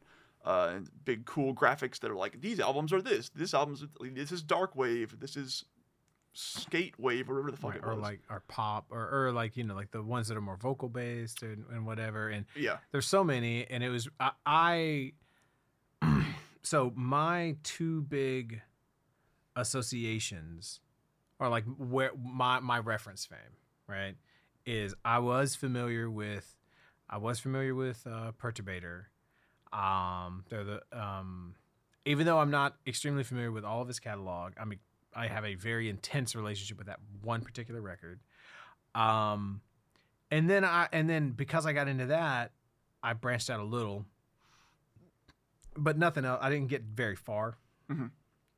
um but but I, I i knew about like ghost and i knew you know g-o-s-t and i knew Right. about Carpenter Brut or Mhm. whatever and then you introduced me to dance of the dead um you know all those years ago when we did a proto version of this right. and then you also introduced me to Kavinsky on mm-hmm. there and the song Night Call, Yeah, which I developed an infatuation with that song. a lot of people did. it's You're not alone. it is a it is a that is a there might not be a more perfect like special angsty boy song than that one. Yep. like um it's, it's built into the, the character of that whole guy. Yeah, yeah. Actually, so There's something about you, Man. And you're like, yeah, I'm very special. Yeah. Um, and and then also last year, I somehow, for whatever reason, got into the band The Midnight, okay, cool. and um, and so one particular record of theirs that I've just like worn out, um, and I can't remember what it is, the title of it, but it's it's it's relatively recent. Um, So it's interesting. So over the years, you've kind of found these little, these little pieces of it, and then got super super into it. yeah, Like you, you found you found one little input in inlet, and like dug way way way deep, and then just came right back up, and then kept going. a li- yeah, a little bit, a little bit, because really because what I did was like I found that, but then I like started pulling and sampling from everywhere, and extremely broad reach throughout. right. Like I would tend to find an album that I like, and I would get into that album. You know, so Right. "Endless Summer" is is the the The Midnight album. yeah that I got that I that I love love love love love love love, and but something that I think is really interesting is you know while I was like looking up their stuff. Okay, so this is like a Wikipedia blurb Mhm. from them. It's like the band's motto is "Mono no Aware," so it's it's it's uh, it's Japanese, and it's a Japanese phrase that loosely translates to a sense of nostalgic wistfulness and the awareness that nothing lasts forever. and uh Yeah. so in that rise of the synth documentary like the first movement of it is really just asking all these people like so what the fuck is it Yeah. and almost all of the definitions involve 80s and nostalgia Yep. you know um and i Answer, answers coming from a lot of people who didn't even live through the time. Yeah, yeah, yeah. Which honestly makes sense because I don't think there's a. It didn't seem like there was a lot of like. how to say it? There's not a lot of Gen Xers that were making synthwave Not a lot, no. because because they're like, yeah, it sucked. Yeah. Like if you were there and you weren't just um consuming the pop culture that it created, right? Yep. Um but anyway, so that's like my reference frame. It's always been a sound that I liked and that I was aware that it was a thing, Mhm. but for whatever reason I could never really really find my footing in it. You know. I mean, just like never felt a need to go out looking, really. Well, I mean, I would a little, but it would just. I mean, you know, I'll put on put on random synth. You know, find a synthwave playlist and I'll listen to it, and oh, that's cool, that's cool, that's cool, that's cool, that's cool. Right. But for whatever reasons, those explorations wouldn't. It just never got super intellectual for me. I guess it never got like, okay, so when did it start? When did it this? When did it da da da da da da? da? I never dug for whatever reason. Um, well, so I never really did that either mhm. until we were gonna do this. Mm. Um, so like I just found this documentary the other week or whatever, So and and really dug into a lot of the history exactly until this. So when did you become aware of it as a genre? Probably right around uh 2011 2012. So 2011 was when Drive came out, and 2012 was when Hotline Miami came out, which was the game Okay. that uh, had a number of the tracks that are on this playlist Okay. Originally come from. That was the first place I encountered a lot of that stuff. Mhm. and a lot of these artists. Um, and uh, it's sort of that was for anyone who played video games but didn't watch movies. That was probably how they found out about synthwave. Because like if you didn't see Drive and you played video games, you probably found this somehow or another. Uh, and it was like a confluence of things. It was like the game was ten bucks at the time, which was like super cheap for 2012 Mhm. uh, cheap games weren't a huge thing, uh, and it was so uh, it was so different from a lot of other things. It was like very very intense, Mm. and the soundtrack had a lot to do with that. Um, but uh, it wasn't that these artists were making songs for the game. It was just they took songs that they thought fit. I see. So when we did the video game episodes, I explicitly did not use any music from this game because it's just songs. I see. Uh, It wasn't it created. wasn't for the game. Right. Right. Right. Right. Right. Right. Yeah. Right. Right. right. But so yeah. what? uh, no, I'm laughing at the thought of of like today we're going to talk about video game OSTs, and we're just going to talk about the different radio stations on Grand, Theft Auto. Yeah, yeah, yeah, yeah. Here's a rock band playlist. yeah. yeah, right. Um. I mean, I'll talk about the Tony Hawk 2 soundtrack all day long, but let's not do that. That's not a. That's not an interesting episode. Um. So yeah, like 2011, 2012 is when I got into Okay. it, and like sort of really understood what it was, and like found you know Outrun, the Kavinsky album, or that, that didn't come out until a little bit later. Uh, did it? That was 2013. Either way, that song was on Drive, Right. and so that was how I found out about him initially. Gotcha. Uh, but like this song I put on the playlist, like Testarossa Auto Drive, Mhm. was from like 2006. It was like way earlier, Gotcha. and that was that was like one of the first examples. And then in the documentary, there are a few others who like 2008, 2007, kind of like the early stuff, and they go into like you know MySpace origins and all this other shit. Right. Um, so for a very long time, it was extremely underground, and like if you knew, you knew. If you were making it, you probably knew people who were making it, that sort of thing. Right. But right, it didn't grow into its own genre for a while longer. Right. And it, it seems like there were a couple of watershed moments of cultural awareness of it. You know, Drive. Yeah, that's like the everyone keeps coming back to that. right, movie. which I haven't seen. Really? I haven't. Oh man, I almost thought about asking you and saying you should watch it if not, but Um, I, I meant to, but you know, time yeah, that's fair. and I like it a lot. I, I think- it's great. I think a lot of people don't like it too much because it's extremely slow. Mm, Uh, and it's all it's much like this music. It's very like atmospheric. It's like that's what it's about. got it. Build up, tension. Well, it, it's something that I've always been interested in and respected, I guess, because actually the first time I heard about it was like Harrison told me about it. Not too long after it came out, Mhm. you know, and he was like, "This movie's really, really good. The music's really cool," you know. Yeah. And so that that was like sort of a, I don't know. I feel like I had an interesting, like I was close friends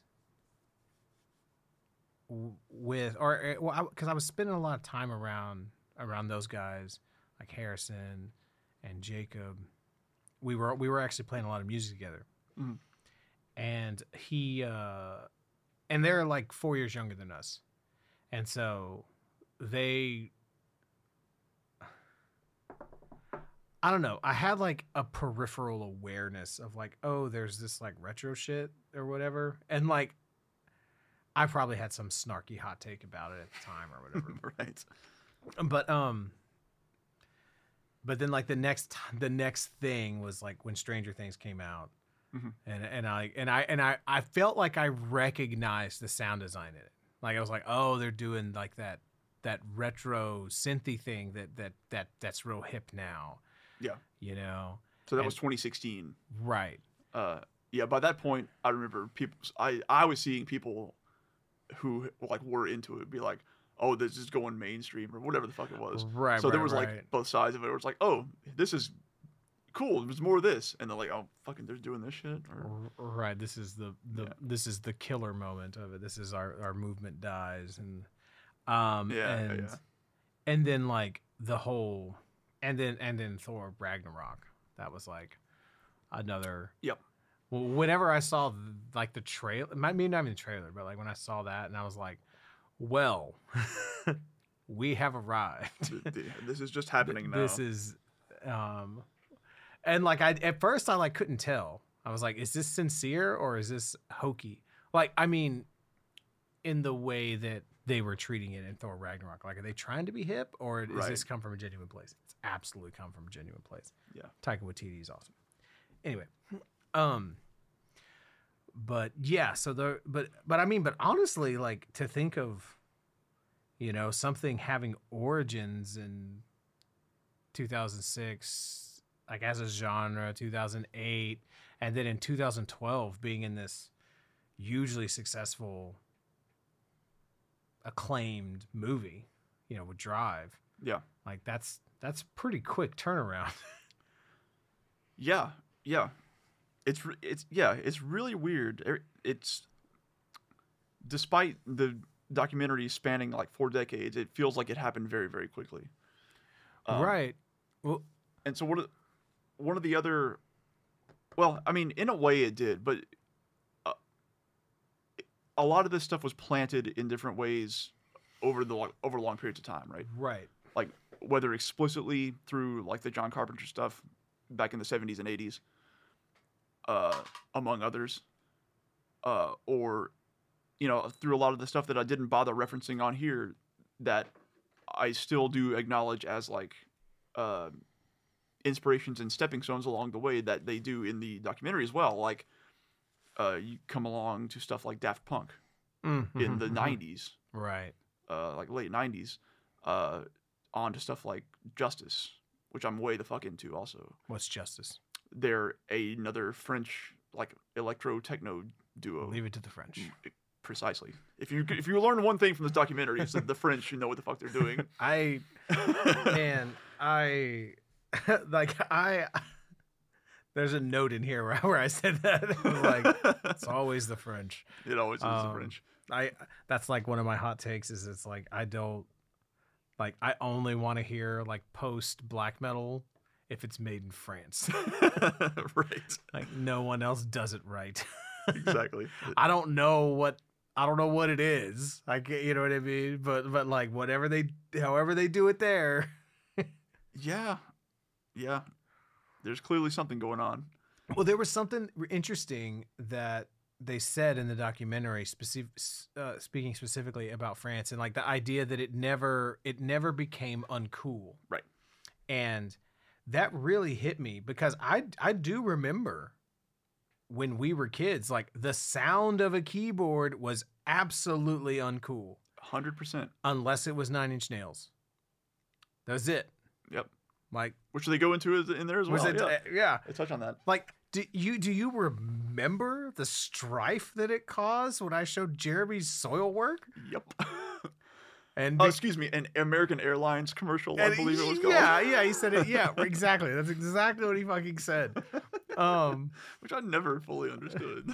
but he, right. Well, well, because to him, he heard like keyboard, he thought synth, he thought 80s, and he hated everything about the 80s. Um, that wasn't Metallica or Slayer, I guess. which that didn't seem 80s because that wasn't mainstream or whatever. But he hated like all everything, every all Popular 80s. He did, yeah, yeah, Yeah, yeah. yeah, yeah. You know, which is there's a, there's also a really interesting thing too of I don't know what to I don't know what to call it, like a survivor bias almost, almost, but like. The stuff that's still relevant about the 80s now is the really really good shit. Um the stuff that was still relevant about the 80s that was left over in like fucking 1995 ah you know like there hadn't been enough time to really you know like we didn't for for us to have an understanding hmm right as teenagers at the time of like what was really amazing and unique about this decade and and the music of this decade and whatnot you know uh Well, there's also a difference there between what's relevant still and what's remembered mm, still. it's too good that, those are two good things to pit against two ideas to pit against each other relevant versus remembered Because, like you're saying, a lot of shit did kind of fall away over time. But then a lot of the stuff that was popular that maybe helped these aspects of music become uncool, uh, like the way that it got really poppy and. You know, like Madonna was using keyboards and all this other shit, Sure. or, whatever else. You know, whatever yeah because i don't remember yeah but like but you don't because you don't remember. there's a tsunami of bad music that we that, that that's no longer relevant right. that we don't remember right. um because it's been 30 some odd years or whatever um but but it was still remembered in 1995 Yeah. Yeah. and so then like the thing that i had said the, the whole purpose of this podcast the whole the whole show the- all of it was just for me to accidentally say the phrase that uh that uh what makes something feel dated is if people stop doing it. Hmm it's like my my my, my one contribution. Um but like uh so so like there there becomes you know like if you have these things that are you, you okay well I remember this music being hacky and this or whatever and blah blah blah and whatever sort of trappings are associated with it you're going to associate those trappings with how you feel about that music like those elements even if those elements have been used in amazing ways on other great music Right. you know and so you get a bunch of us like loud ass kids in the 90s and we didn't want a fucking keyboard anywhere fucking near what we were making Yeah. you know Or just like anything that was that had been popular in the last few years, really. Like yeah because hair metal down the fucking drain. oh god yeah we didn't want any fucking part of that yeah. Yeah. you know like yeah like it wasn't just like the sound of a of a synthesizer that we didn't want a part of but but it was you know it was like It was the connotation with all the shit that had been using it. right right right right but yeah we didn't want we didn't want a part of hair metal either you know there was a lot of shit we didn't want to part we didn't want to part of grunge though either even though we were we couldn't there was i can see now there was a lot of that we couldn't even we, you couldn't separate yourself from it if you tried um if you were if you were our our age you know um yeah. but uh but yeah but but, but like in in that documentary they talked about like in something you know the, a, a segment where they talk about like you know in france it was like well it never became uncool and it definitely became uncool here Yes. for a time Yeah. So that that did make me wonder, like, what the music scene looked like at the time then, because it makes that kind of makes it apparent that. Well, I guess the only thing that makes it apparent is that they didn't react to the grunge movement the way that we did, and so mm-hmm. that begs the question: like, was it a thing there really? I wonder too I don't if know. if there's a different awareness of because what did happen in the 90s was for for our generation in like a pop culture sense was this awareness of techno and then later rave music.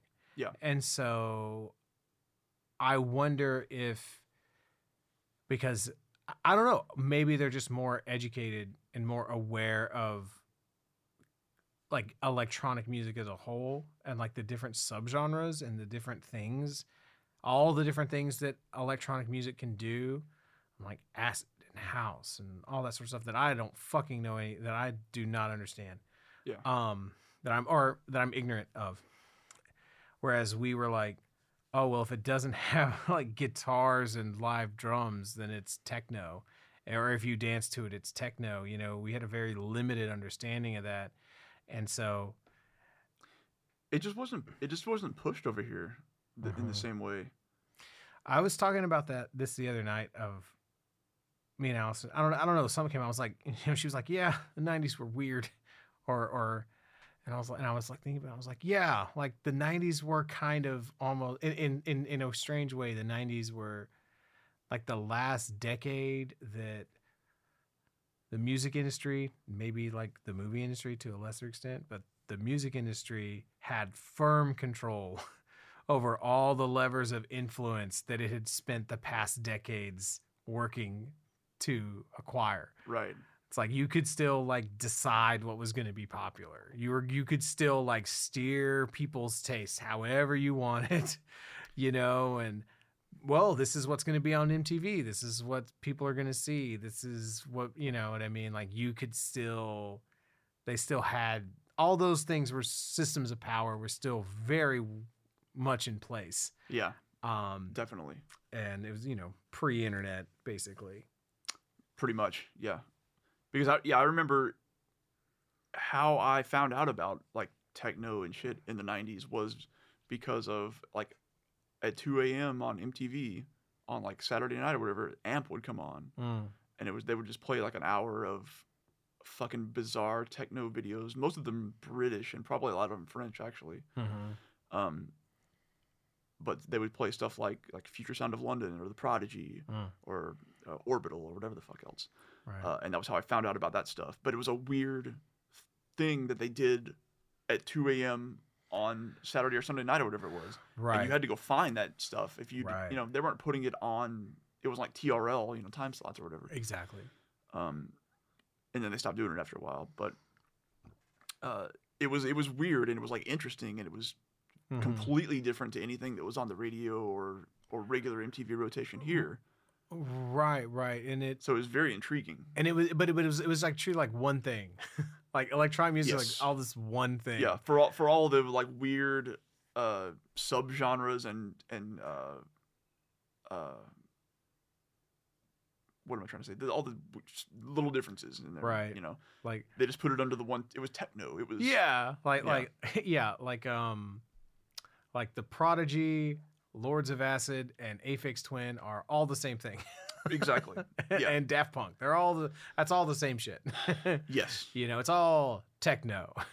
Yeah. Um and so they didn't have the they didn't have the the vocabulary to point out the subtleties or care about them. Right, right, right, right. And so, anyway, that, that, I feel like there's there's there's something more in depth there, but I don't know how to get to it. Um, but uh, okay, But yeah, anyway, uh, to get back to what I was saying a minute ago, like there are things like Daft Punk that were happening in the '90s, leading into like Justice through the 2000s, Mhm. early 2000s, that like to me have very clear uh, inspirational lines you could draw to Mm. to what synthwave would become. I see. over time. Uh, and then something else I put on that list uh, that I, I'm kind of surprised that they didn't point to any game influences Mm. in this documentary, um, especially since John Carpenter is involved and he is bizarrely a huge gamer. No shit.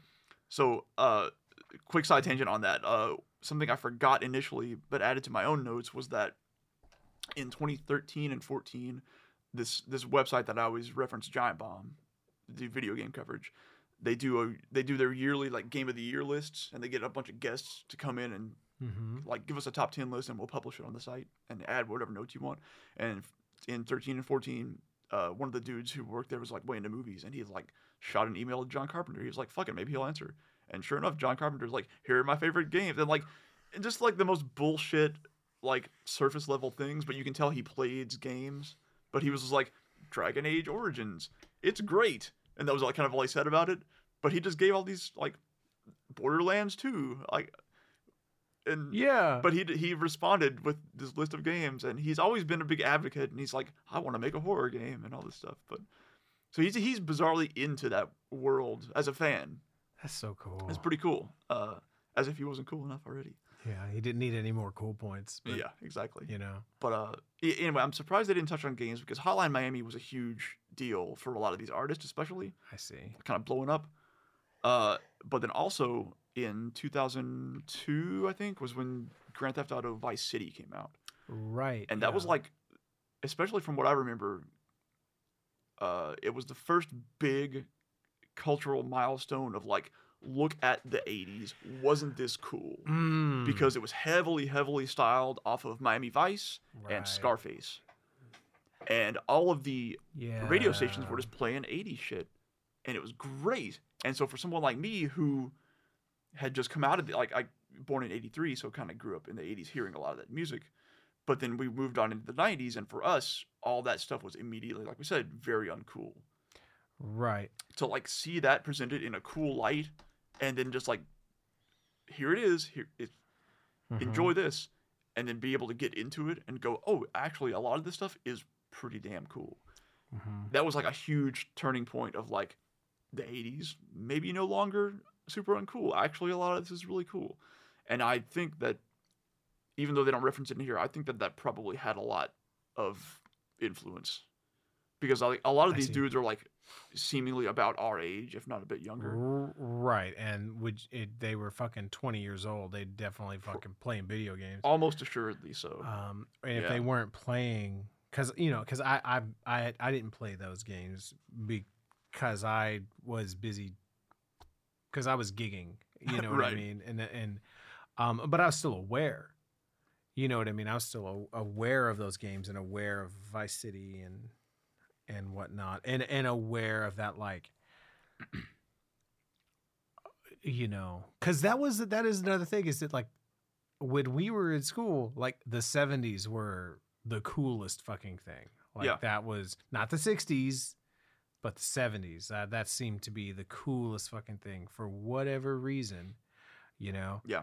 I was like my favorite band was Black Sabbath and people were wearing bell bottoms yeah and they yeah. actually had a the you know there was a successful show called That 70s Show. it's very true. and so it, there's something, you know, Yeah. And like, if you were into if you were into like rock and stuff, like Led Zeppelin were gods. You know, that, that was just how that was. Yeah, I don't. That that one's a little harder for me to like put my finger on because I didn't get Led Zeppelin for much much later. I mean, don't get me wrong. I had Led Zeppelin four. I bought that when I was junior high. I was like, this is fucking incredible, but I wasn't trying to emulate it. You know what I mean? It, it wasn't mine. Sure. I I mean, I mean more in like the, just the public consciousness, Yeah, or just Yeah. people who were into metal or gen- or rock or you know more generally. right. Yeah, But like it was like taken for granted. yeah, and like the Grateful Dead was doing really really well touring during this time. Also, Huh.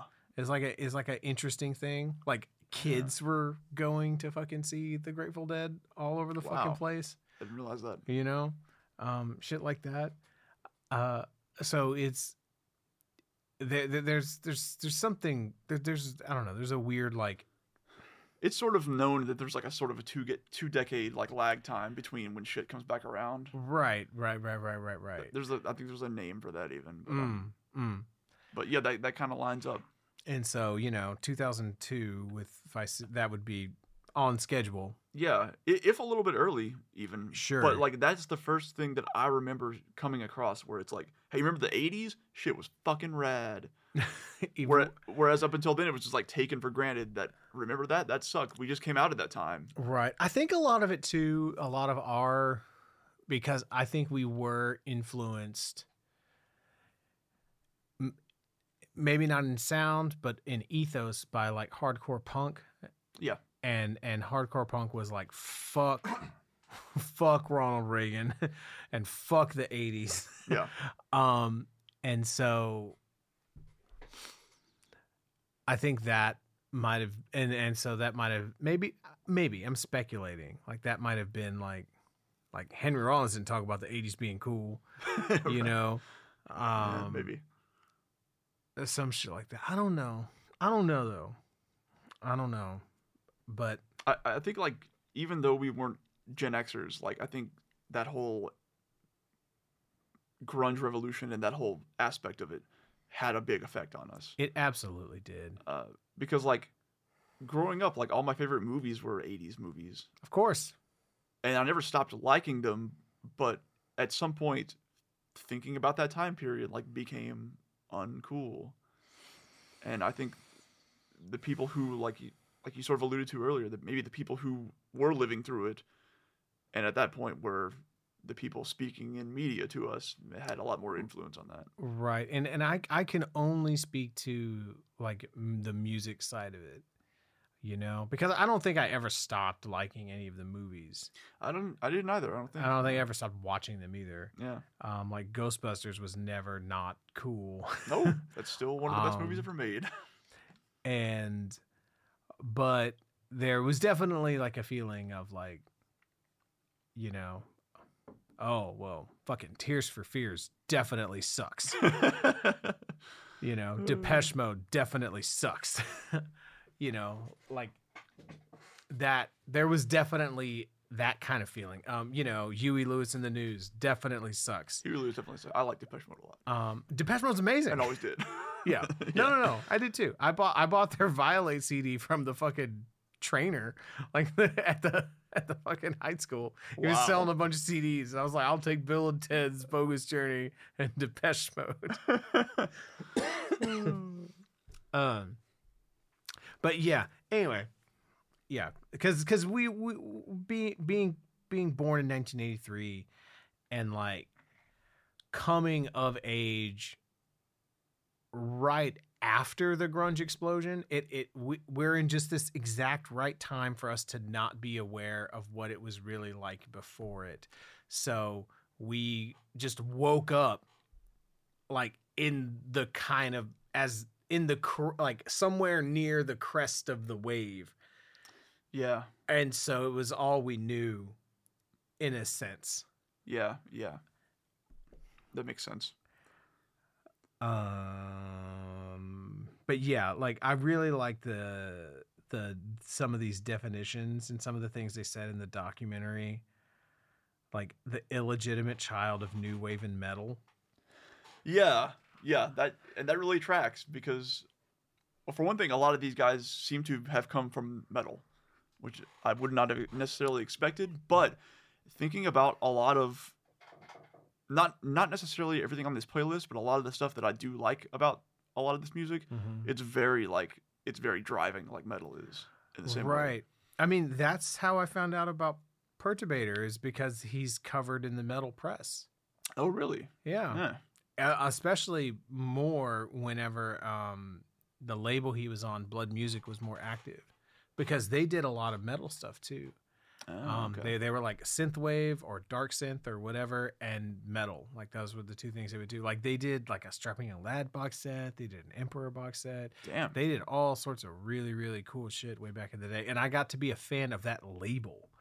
You know what I mean? right. And I was like, okay, well, what's this perturbator band on this fucking label? You know what I mean? Like, I the, Anything they put their name on is probably gonna be pretty quality. Yeah, Yeah. yeah, Like, and so that would show up on like metal news sites and stuff like that. Like, a new perturbator album, blah blah blah blah blah.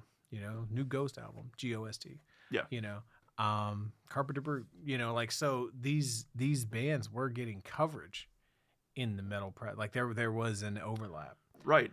I mean, Um, on some level, it, it makes sense to me because you you listen to some of Carpenter Brut shit, it is like fucking intense, like metal can be.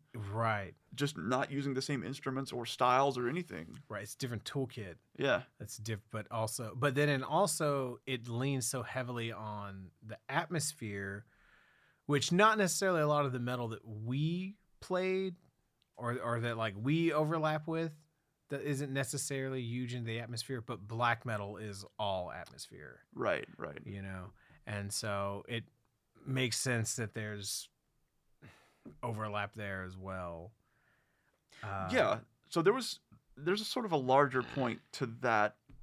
Well, not not that exact point you're making, but there was a weird parallel and a disconnect for me between forms of extreme metal and this type of music where if i look at this is not not to do with, with what we were just talking about exactly but just sort of sort of tangentially related like i was thinking about i look at like the names of metal of, of extreme metal bands the the things that they call their albums the song titles they use the sort of themes that they go for.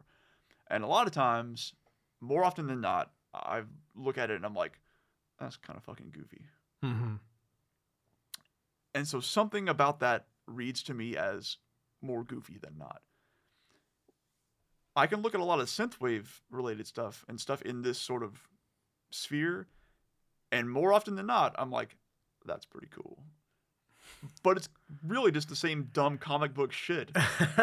Yeah. on both sides and i'm like what is it about that that somehow to me makes that uh alluring? And then the stuff over here i'm just like obviously not. I don't know. I don't have an answer for it. I just wanted to point that out. Yeah, to me, there's a lot of like, I think th- I don't know that I've never come across a genre of mu- of music that had like metal and synthwave seem to be the only two styles that have th- so many well defined subgenres. mm, mm. You know, and again, I, I don't know why that because it's I, I do know why because it's a bunch of fucking nerds bunch of nerds yeah making that's this it. fucking music. that's the reason yep um, like and since so many of these people came from metal it stands to reason guess, yeah, yeah. Like I, I, like I was skimming a Wikipedia article and I was like, "What the fuck is fash wave?" I was like, "It can't. It must mean fashion, right? Please tell me it's fashion. It's not." no no it's not It's like, it's like, but fascist wave yep, is what it is yep, yep, yep, yep, yep. Oh, um, yeah of course And then you, and then you're like, you know, people initially thought it was just like a, an- another ancillary meme wave subgenre like Trump wave, and I was like, what is this sentence that I just read? yeah Yeah, and that's the thing about these subgenres, and like how they how they spring up is like any one artist can just do a thing, and then all of a sudden that is a new That's avenue. a thing. Yeah, yeah, right? yeah, yeah, yeah. And so, to get back to like these these sort of explainer images that I, I added in here, Mm, that sort of mhm. breaks these things down into subgenres. All of that shit to me is meaningless. I just wanted to put it in here as an example of what all like the sort of variety that there can be. To me, all of this shit just falls under the same umbrella, and I don't care to go any further than that. Gotcha. Um, and I just, I like stuff from all of those groupings. it it is useful to sort of for me as like a noob if you will to see these things lined out because i am kind of loosely familiar with some of these things. Yeah, and so to sort of see like okay outrun like kavinsky is in this outrun thing and that's different than what perturbator and carpenter brut is because that's in the dark synth thing. Right. Okay, and Dan Terminus and whatnot, and then it's like, okay, well, what's that other group that? Oh, the Midnight. Okay, yeah, synth pop vocal. That makes sense. Yeah, all right, that is different. Yeah. and it it, it does it does help. and it, and it's not that there aren't differences. Like if you look at these groupings and listen to these artists, or like just Mhm. know some of this music, it's very clear that there are differences. Like I, I find myself listening to like a lot of dark synth Mhm. related stuff. Like you got your metal shows. you got like Daniel Deluxe in here, Dance with the Dead is in here, uh, Yeah. Carpenter Brut, because it's a lot of like minor key. Like you, it sounds like you're listening to a fucking John Carpenter score right. a lot of times. The stuff in Outrun is always like car related Mm, or it sounds like you're hauling ass down the road. right. You know, in as much as it can, you know. yeah, yeah, yeah. Like I'll find myself listening to like a fucking Laserhawk album, and I'm like, look down, and I'm doing like 90. I'm like, whoa, nice. it, it, works. It, it's effective. I, I would find excuses to drive at night.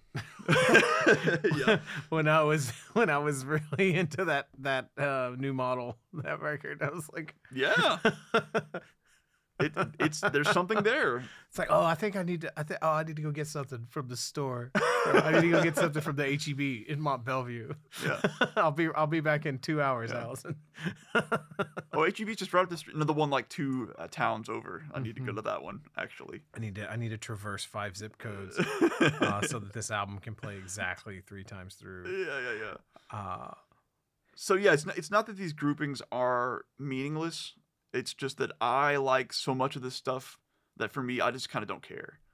I, I hear you're I. I'm never gonna go looking for a new dark synth album or whatever. I got you. Yeah, and I mean, and honestly, I feel similarly about metal. I mean, Mm. there, there's there's there's places that I tend to nestle.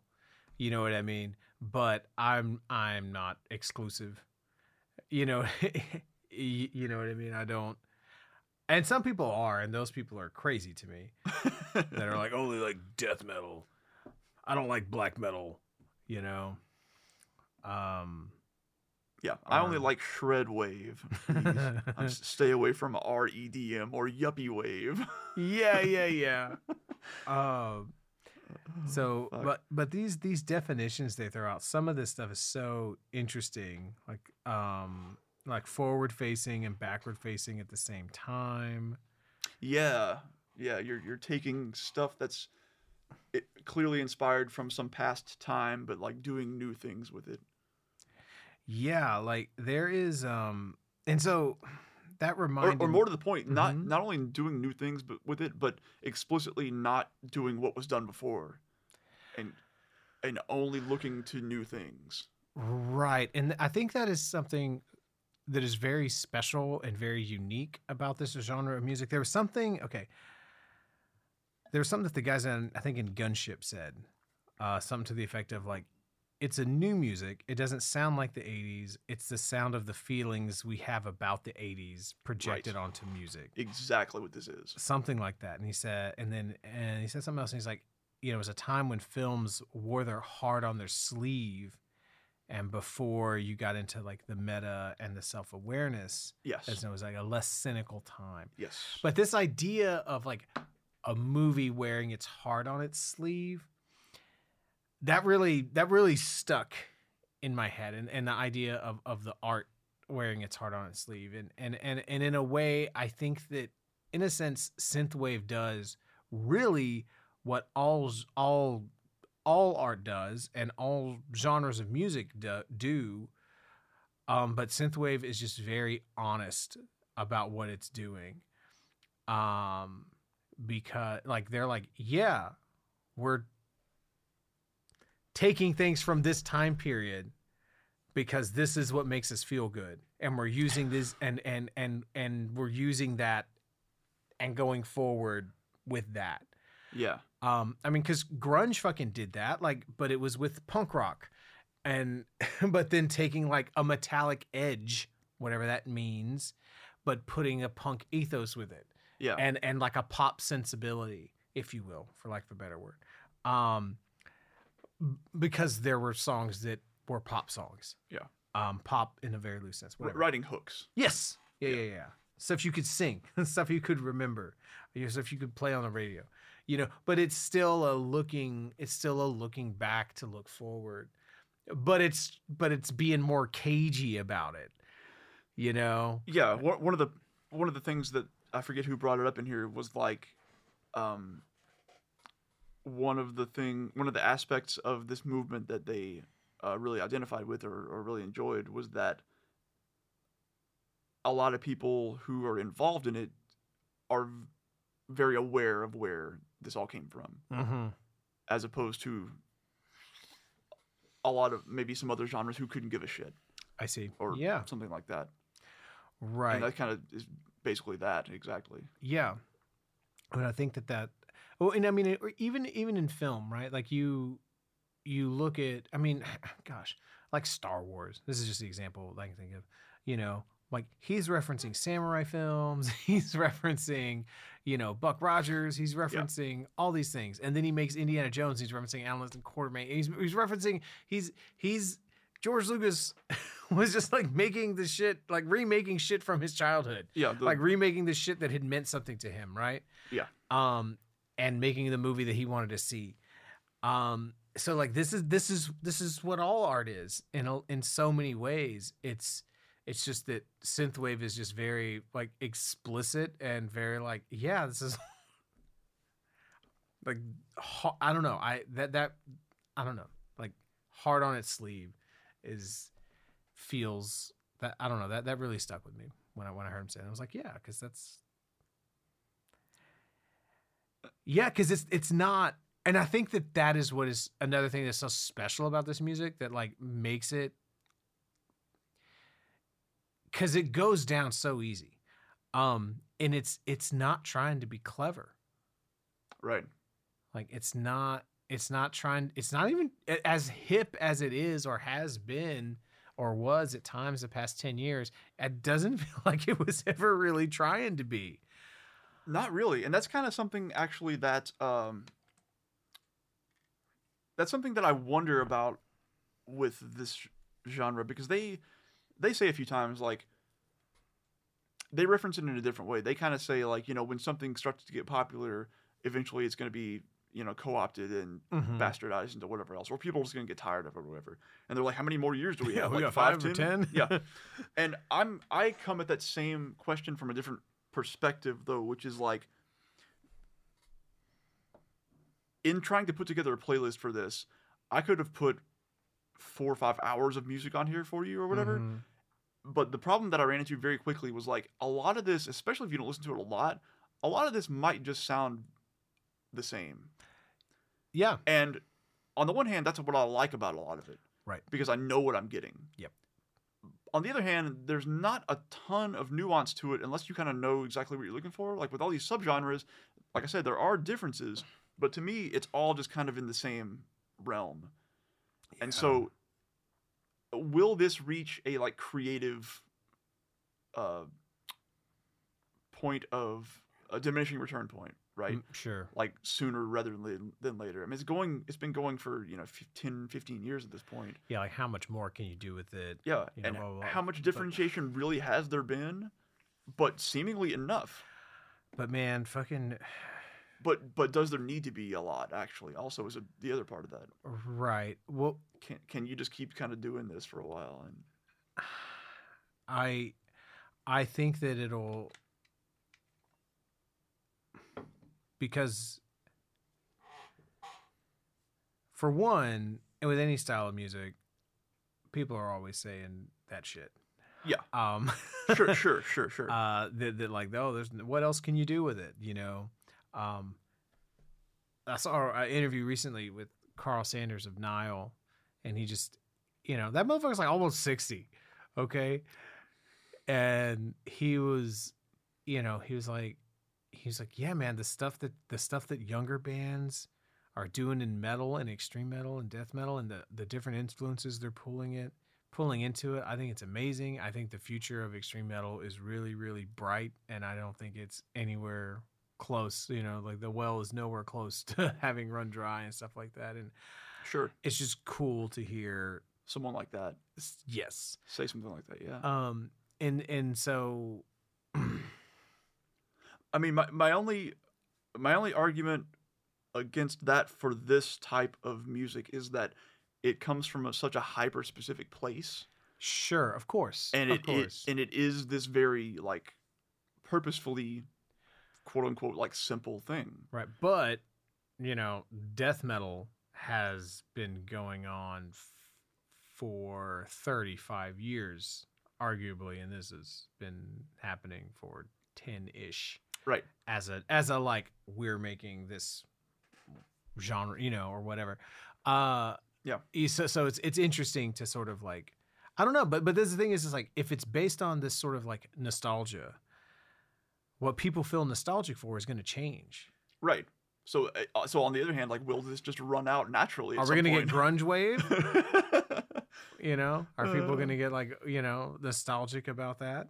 Um, I'm sure they will and if they haven't already. but but yeah, but we're like the thing I was saying about like clever, like I hate shitting on on artists on other people, but like okay, like you take like the White Stripes or something like that, like or or even like Modest Mouse. Mhm. I love Modest Mouse, But you like listen to that music, you're like, eh, or or or Queens of the Stone Age. That's another good example. You're Mhm. like, well, the guys think they're being clever. Like, like he thinks he's hip. You know, they're like, they think they're too cool for school. And yeah, their music's great, of course, right? Yeah. But um, but they're they're, they're trying to be, you know, like they're Yeah. trying to be clever, or you know, this is you know, this is art. This is you know, blah blah blah blah blah blah, and like that's one of the things that's so cool about about synthwave that it will, as far as I can tell, is there's no mu- there's not a lot. There didn't seem to be a lot. Doesn't seem to be a lot of like, nah, man, this is art, and Right. like there's there's not a big you know hipster element to it if you will. Uh, hipster's such a weird word but but yeah anyway that that, that like, like, like a purist element, you're saying. or just like from the creators like it just feels like they're making stuff that they like. They're not really trying to like make stuff to impress or, or make something that's over anyone's head Right. Yeah. Yeah. Yeah. that that that that's that's maybe that's sort of what i fucking mean i don't know I think that's just kind of what we were saying. Like that, it's just they know what they're doing, and they're gonna do that, and and, and they're not trying to be much more than what they're trying to be. Right, like there there was something that I said that I wrote down somewhere. Uh yeah, this music is never mind. Come back to that later. Um but yeah, it just goes down real easy. But so it's interesting because well, uh, there was another part of when they were describing sort of the early years of the stuff, like the MySpace years, Mm-hmm. and there were some comments of like sometimes I would I would well, it wasn't quite the same. Or I think it was specifically like 80 Stallone, the the super British like dude, Yeah. the older dude on here. Who Oh yeah, yeah, yeah. The, the guy was like born like 77, yeah, yeah, yeah. you know. Uh, he was like, I don't fucking know what Facebook is even. yeah, yeah, yeah. I don't know how to use it. I don't know how to get a song on iTunes. I don't care. I was like, right. I like this dude. uh, he was like, uh, he was talking about how he would post some of his stuff to to uh, like a Facebook group or a MySpace group or whatever, and some fans of of his other stuff would come in and say, "This isn't even like one of your tracks. This doesn't sound like your stuff." And he was like, "Well, I fucking made it, so uh, I think it, it is." And so that that's coming at it from like the fans' perspective, where like they're expecting one thing and he's just doing what he wants Mm-hmm. but yeah, I can't remember too many instances of the, if any of the creators themselves saying that they felt that way towards other creators, Right, yeah. And or I mean- or, or saying that they had run into that behavior in the community. I guess more to the point.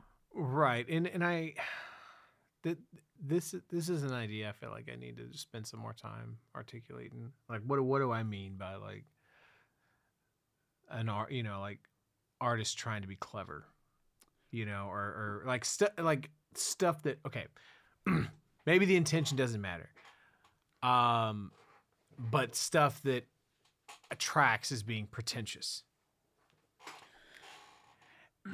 And I didn't get a lot of that Yeah, or I, I don't and I haven't gotten a lot of this from the from this music that I've listened to, you know, either this playlist or other or other synthwave that I listen to. It doesn't feel pretentious. Um agreed. and that's Or it doesn't for even, something so specific to not feel pretentious. I, I I think that's like a direct result of them going so directly along with their influence, though. Mm-hmm. is like because here's what it is and like like they keep coming back to it's it's not so much like there's not so much an art to what they're doing because what they're doing is trying to recreate a feeling more often than not Yeah, yeah, yeah. instead of like sticking to a type of composition or right, like instead of like trying to write jazz or trying to write a metal song or Mhm, whatever mhm, mhm. it's like we're just trying to recreate this really ethereal thing but so much of it is so similar that it's like it's clear that it's all coming from this one source it's yeah, like which is a very specific time period right. that lives in people's minds but I, I think that doesn't allow for a lot of pretension yeah, because you've kind of you've kind of like let the cat out of the bag already. like we all know what this is yeah, and yeah, we're just yeah. gonna do this Like you're not gonna, You know, it's not like, well, I'm actually like quoting Mozart's, you know, blah blah da sonata, right. which is some shit that might that like a death metal fucking guitarist might, you know, might do. I mean, that's just still awesome, but it's like it could maybe be pretentious. Oh sure. Um, yeah, pret- pretension is such a weird thing for me because like I like a lot of shit that is very uh, widely seen as pretentious. Uh, and some of it's like games and it would be hard to explain here, but like going back to like Queens of the Stone Age, like they're an example of like they think they're very cool. and and, that, and they put that forward and they write that into their music, but I like them a lot and I don't necessarily think they're that cool in that way, right, but right, right, right, but that is what they are trying to be and I I get that. Yeah, I I haven't tried to articulate it as an as an older person, you know, in a while because I I I as I age, I get more and more and more uh inclusive, I guess, and I Yeah. and I I try not to you know, like whenever because there's just been so many things that I've like shit on and then later on I'm like, wow, I've I missed out on some really good stuff. Yep. Uh because I thought that they were stupid. I thought that that those people were stupid because they cared about a thing I didn't understand. right. How dare they? exactly. And so I try to avoid that. Um but nonetheless there is a I don't know. I think there is there is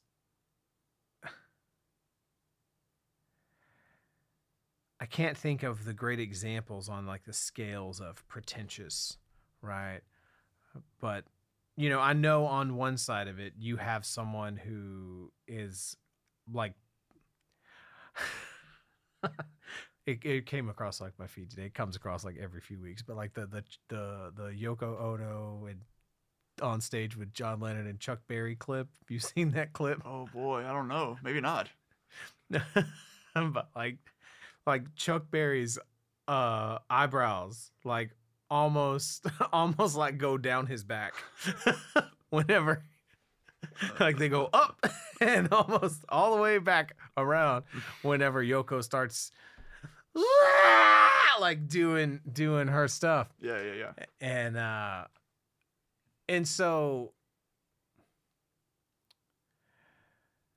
there's something about like things that border on the avant-garde or whatever that like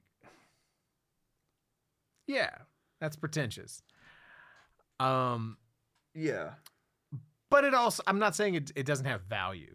I'm not saying it's worthless or whatever but it's like yeah like because be, because you're saying that like you, you the art like the art of something like that is is disrespecting the medium and and making a mockery of the medium itself.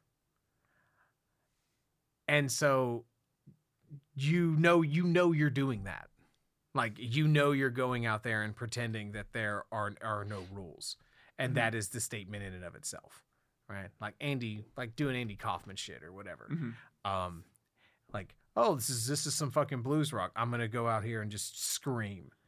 You know that that is not stylistically appropriate but and that is your statement. Yeah. you know? Like it couldn't be any more obvious there because that is the statement. yeah like like i guess like what i'm saying is like don't act you don't act like you don't fucking know. You know? Like don't act like you don't know that that that, that, people are gonna be like shot oh what the fuck are you doing? You know? Yeah. um It's just a it's a weird line to to try to draw, I think, because I know that there are I don't know, but I'm I'm 99% sure that there are cases where something that somebody does is just the thing that they want to do and Mhm. to them it's just normal. sure But to some to most other people, to the masses or whatever, it's gonna go over their heads and it's gonna come across as pretentious. But maybe it's not the intention. exactly so I don't yeah. I I don't like drawing that line, I guess, a lot of the time. Yeah, and you're probably right because, you know, because I there's no music that I really really love that I think is pretentious. yeah, exactly. Also that, yeah. mm, so there, I think that's probably that's the real test right there. Tell me an artist that's pretentious that you fucking love. You're like, mm, mm, Yeah, it's it just gets weird. Uh, But so the the other the other side of this is mhm. the quotes from uh, John Carpenter throughout this thing, God. especially at the very end when he's just like, "Make what you fucking want to make." And it- yeah, it's gonna be something that someone's probably done before, but just put put a little spin on it and all this stuff. all meaning. Just like, boy, God damn the wisest words. Yeah, like- chisel this shit on my tombstone. all meaningful art breaks the rules. Like, don't ask for, for permission and all that shit. And like, like, like, yeah, you know, like, don't like, like, don't knock on the door. Break down the wall and hope somebody listens. Yeah, that, that, yeah, yeah, yeah, yeah, yeah. Um, no one can hear it if it's sitting on your hard drive. You know. Yeah. Make stuff and, and, and put it out there. Yeah, Yeah, dude. totally. Thank you, thank you, John Carpenter, for just existing. yes. Um, I did think it was funny, and I was like, "Oh, of fucking course, your dad was a music professor, and you played the violin when you were a kid. of course, yeah, of course, yeah, yeah, yeah. You- Right. You, didn't just like, you know, You didn't just, like- materialize this. Uh, yeah, yeah. Um, You didn't just wake up one day with a synthesizer and a bass and then do all this. right? Yeah. Um, Because yeah, the other thing about him he, is he plays. I think to this very day, he plays bass in his own rock band, and has forever. what a goober, wonderful, wonderful man. What a guy. Um, before we go on to talk more about that stuff, something else I thought was really interesting. I should have mentioned it earlier. Mentioned it earlier, but it was like is really really weird to talk about, like to hear like another community besides the metal community, um, talk about how Nirvana and grunge fucks things up. yeah, yeah, yeah, I was like, this is this is really wild. Yeah. um, yeah. should have said that True. forty minutes ago. Um, but yeah, and like that line, like John Carpenter's. I mean, fuck. I I don't. I I can't. I I can't even. I don't even know where to begin. So I don't even know if I can. Um, I it just. That's so fucking. It. th- th- That's so interesting that like. He has a monolithic presence in this genre, this genre it basically would not exist without him. and and like the idea that he he's Marty McFly basically like, like your kids are gonna love it like that's, yep. that's basically what Like, fucking Actually, yes. because all right so check this out right God. um with with my buddy Jacob the music of of Halloween uh, of, of the first Halloween film that's the that is the music that made him want to be a musician was the soundtrack for Halloween Awesome. like I want can I can I have a keyboard you know I see. can I can I play piano? You know, and it was like, all right, well, we'll get you this little one, and if you stick with it, da, da, da, da, da, da, da, da, da, you know, Mhm, mhm. and like that was his thing. And eventually, he got into guitar and metal and da da da da, and then into like folk and singer songwriter stuff, you know, and whatnot. He's an incredible musician, incredible guitarist, all these types of things. But that that that was his end. Right. You know, that was what made that was what like I need to do this That was that was the spark for him. and then similarly later in life the soundtrack for it follows reignited this desire to kind of get back into um well i don't know that necessarily reignited the desire but whenever he decided to pick piano back up one of the first things that he learned was pieces of the score from it follows Right. you know so Man. Yes. that stuff is hugely huge impact on on him Gotcha. Uh, and so and a lot of it has to do with like again like they're talking about like sort of how it the atmosphere it creates how it presents in the film and how it guides you from that emotion to the next and all that sort of stuff um Right. and so Yeah, I can I can empathize. So before I have I have plenty of shit that I could like specifically say about that playlist. Oh yeah, this is another thing. Okay, so it's like because it's like okay, what makes the '80s unique, right? And and I something I I wonder is, um, is the '80s were the first decade that were really that was really all about home media and like Mhm. personal media and whatnot. Yeah. And so you like all of us all of us kids in the 90s were able to experience all of this leftover pop culture of the 80s in a way that I don't think Hadn't was, really happened before. was possible for previous decades cuz the VCR wasn't a thing, right. you know, and tapes and CDs weren't a thing in the same way. Like you had 8 tracks in the 70s and shit, but that's a lot different Yeah. than I mean, the vinyl, but Yeah, but um yeah, that's true. But- but but but but but but movies definitely. but like the thing was is that And I think that's the that's the real point there too.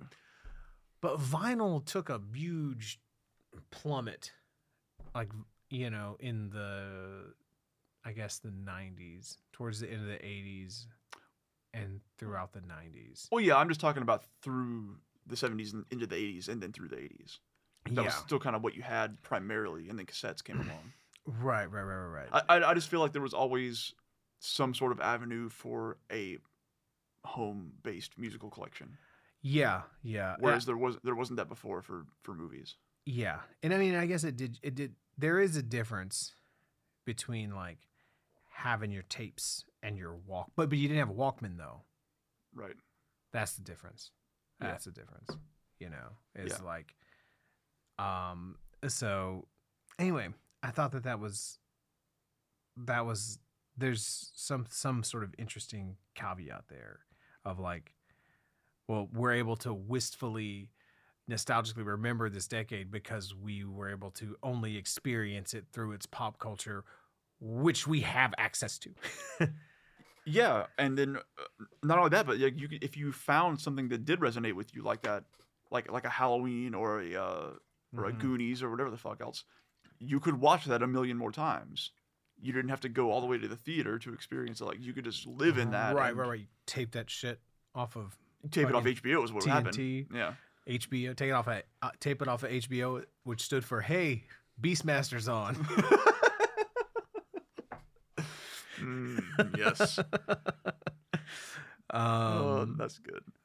Uh, that I mean, that was definitely how my family had most of our movies. oh fuck yeah! It was like for a while, like my grandparents bought HBO and then they would just tape shit. yep and it was just a wall full of the white Polaroid uh-huh VHSs. Mhm. scotch a lot of scotch A lot of Scotch, yeah, a lot of Kodak as well. Uh-huh. Yep, yeah yeah kodak with the, the the the yellow and the gold stripes there, yeah, exactly. There is a part in that documentary where uh, the the stuff that they're speaking over is just like uh, the graphics that come up on the screen are just different, uh, like transitions, I guess, from different, what you like Adobe Premiere scenes or some shit. yeah of just VHS blank VHS style covers. nice And I'm like, yep, had that one. had had one. that one.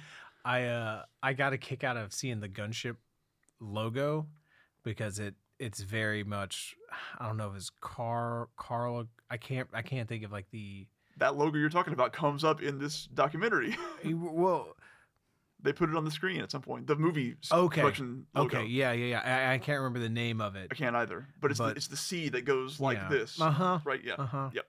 I think it was like associated with like the uh, some of the Rambo movies and shit like that Right. Um, so, uh, okay. So I'm gonna I'm gonna throw some questions at you, just some kind of like speculative kind of things, and then we can talk a little more in depth about the playlist. Okay. So this is gonna be weird. so, in your opinion, what is the relative importance of the following musical elements in synthwave? Okay. I don't know what what ranking I'm asking you to give you to give these elements. I'm not asking you to put them in order or something like that. Like it's just like, is this important? Is it not important? What's its place? Right. Out of five stars. Okay. So uh, rhythm. Rhythm. Yeah, like in the genre of synthwave, like how important is rhythm and like how does it function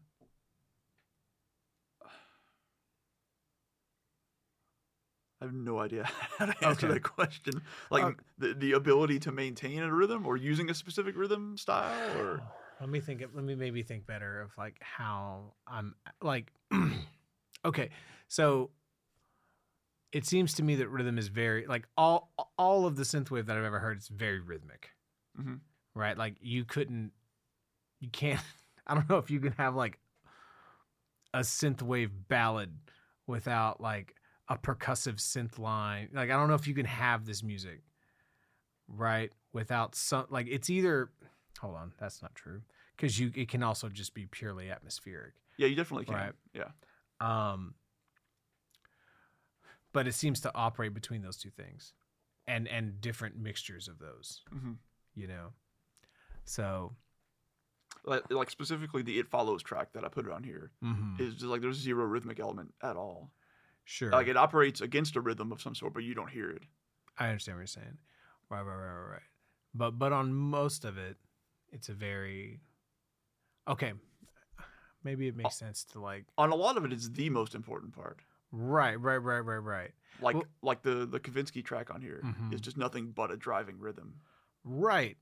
And and even whenever it is a lot of it feels so rhythmically inspiring too. Like it's just such a Yeah. good percussive bed that Yeah. it's like, okay, it's very easy to build other stuff on top of this. Yeah, I, I guess that just depends on which one of these, uh, which one of these subgenres you're kind of going for. Right, right, right, right. because right, stuff right, like uh, Outrun, for example, is Mhm. just heavily rhythmic, uh, Right. and that's that's the primary focus of a lot of this stuff. Okay. Whereas stuff like uh, one of the other subgenres right, right, right, right. could, could be more like a dream wave or whatever the fuck can be very atmospheric. Maybe I got a better way to ask ask Okay. the question. So instead of like relative more like the the role, right? What's the role of rhythm, right, in synthwave? That's that's probably okay, yeah, That's what I'm asking. So, all right. So going down the line. So like melody, like how does melody function in, you know, because it to me it seems like it's not the most important part. yeah. I think a lot of times it's it's a lot of times there is a melody, but maybe it's extremely simplistic. Mm-hmm. and there's just like here is our four note progression and we're just going to do that the whole time and we're going to change other things right. we're going Right, to right, change like right. aspects of the the filters on the synths or the or on the beat or we're going to add some more elements on top of it or other sounds maybe some sound effects some quotes from movies or some shit Right, right, right, right. So it's it's not it's not related. Yeah, it's like but I, it just depends again like th- there are there are some that don't it doesn't matter too much uh but then there's some that it's it's just heavily melodically well, like the inspired like the endless summer record, the the the, the midnight record that I'm familiar with. Incredible melodies on that, you know. Um, I guess it just depends, and I guess these are the little dials that determine the genres, you know, and E- in, in some exactly. in some way. Um, exactly Yeah. and like harmony so similar with the melody because like what it doesn't feel like is it doesn't feel like you're going to get someone who who is like oh i have a nice melody and i have a nice chord progression um and let me figure out some lyrics to it and i'm gonna and and, and then here's a synthwave song out of it. That doesn't seem to be how most of the people not that someone couldn't do that, but it doesn't seem that that's the process that most of these artists are using when they're writing. Um, yeah like it's not about like a B flat diminished nine, you know. Like that's not that's not what's inspiring them. right I- i mean like like we said like a lot of times the inspiration comes from more of a feeling yeah. sort of thing than a musical idea but there are certain musical ideas that can that are more conducive to expressing that feeling Mm-hmm. so like a lot of this is in minor key for example Mm, mm, I think it's mhm, fucking because John Carpenter like, did a lot of shit in minor key. a big reason.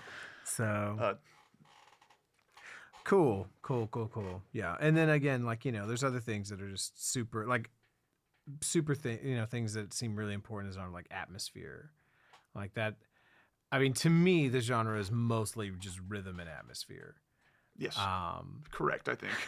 so, which again, like, kind of sets it apart from a lot of a lot of things because it's not really about because a lot of a lot of genres, a lot of music is like about oh my clever melody or or my clever harmony or my clever lyric, you Yeah. know, um, or even a yeah, um, Very little in the way of lyrics in in this genre. right. But it feels like when they are there, though, man, They can they can they can be used interestingly. Um, um, but then you've got a you've got stuff like um, the Dance with the Dead track I added on here. mhm. A lot of the as and you can tell from the documentary as well, like they are a live band. right, got a fucking guitar and everything. Yeah, like they they just have instruments and they play. There's a lot of guitar in all their stuff, and so they do a lot of like guitar harmonies and shit. They so right, it, it, creeps in there sometimes, right, right, right, uh, and they make it work to their specific uh, style of music. right, like they're well, in like in their something that happens on that that I like a lot on that midnight record is that there will be like a sax solo you know what I mean? Um, or there will be a certain kind of tastefully done particular type of guitar solo, um, things like that.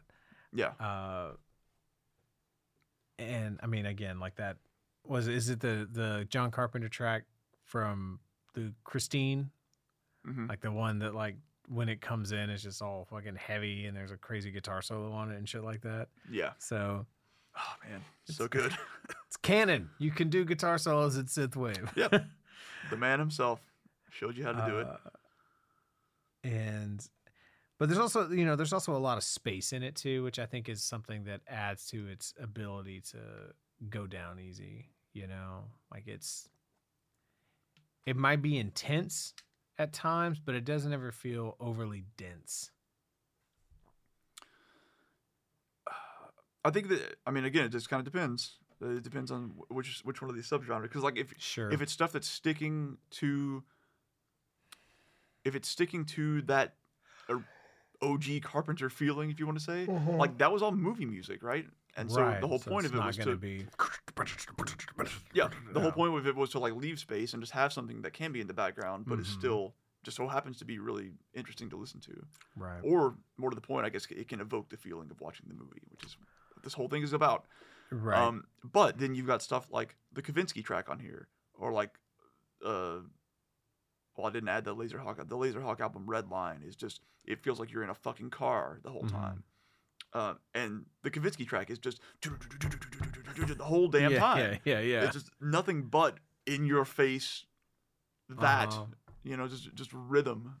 Um, and it's awesome, but it is a different thing than some of this other stuff that can be more atmospheric. So, yeah. Um, cool. Another another thing is, you know, more speculation here is so why is it all you know like the the idea that it's related so much to film scores, you know, like these sounds and these textures and it's related to film scores. Like part of my like speculation as to why uh-huh. is that you probably didn't have a lot of you know.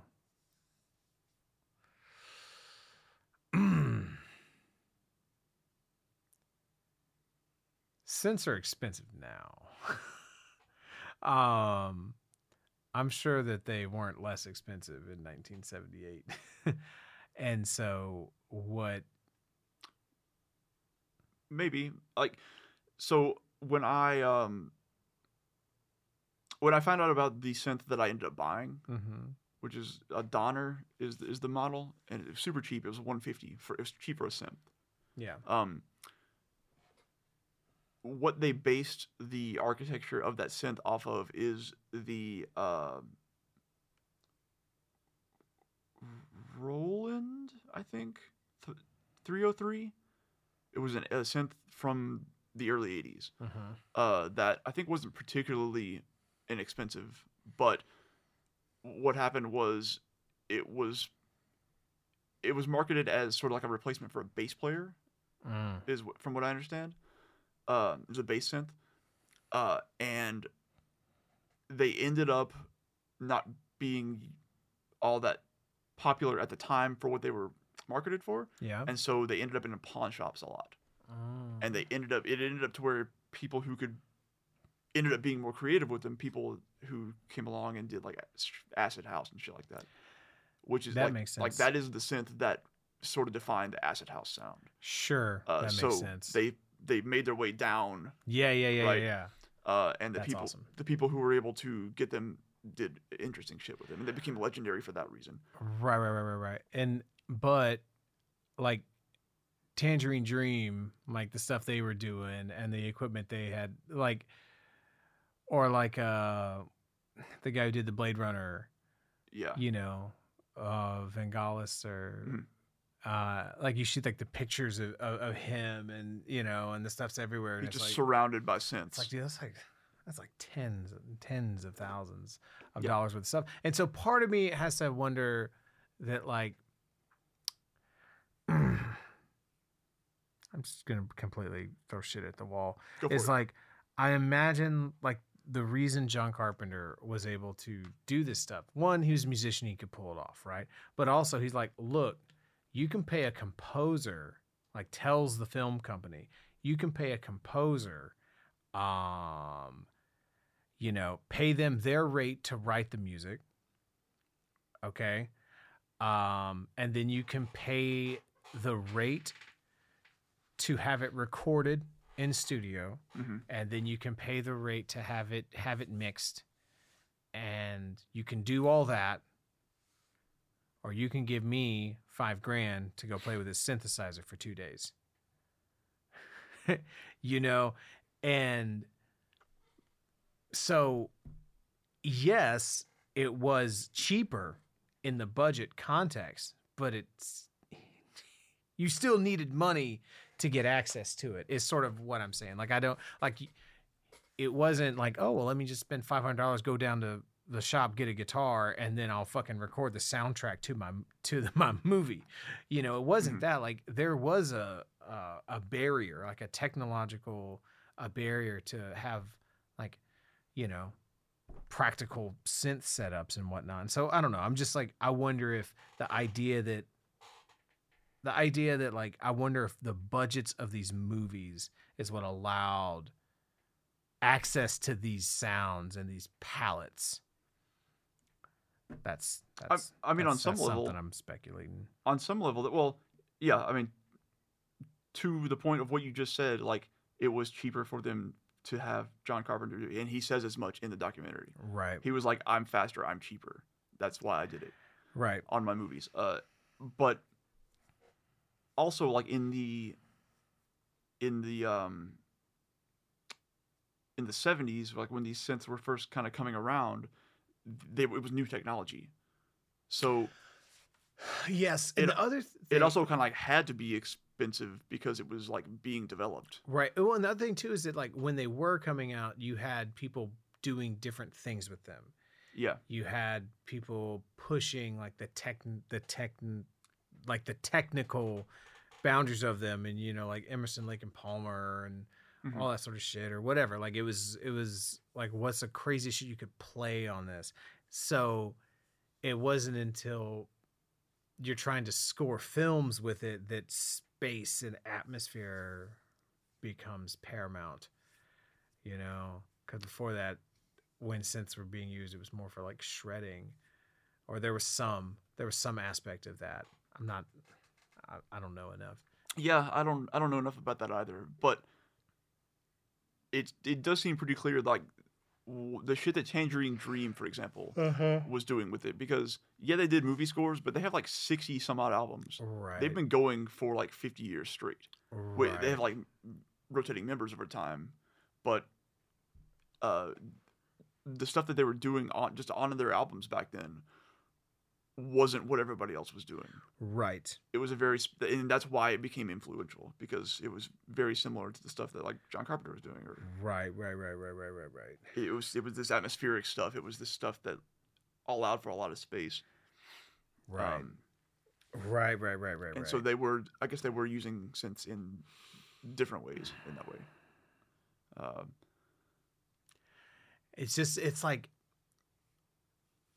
it's just so fascinating to like try to speculate and consider like why do these sounds mean the nostalgic feeling of the 80s mhm.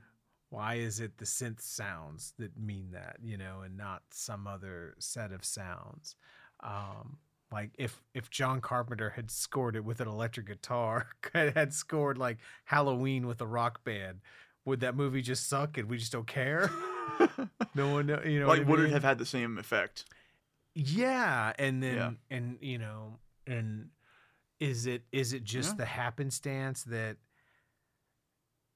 it was something that seemed to be so novel and new that it, that sound was associated so much with the 80s and then you just so happen to have the grunge thing that is so associated with the guitar that you have that cut off right so people stopped doing it Mhm. and so they stopped doing it now you can go back and it means something you know It, yeah, because so one of the points that someone I think in the documentary brings up is like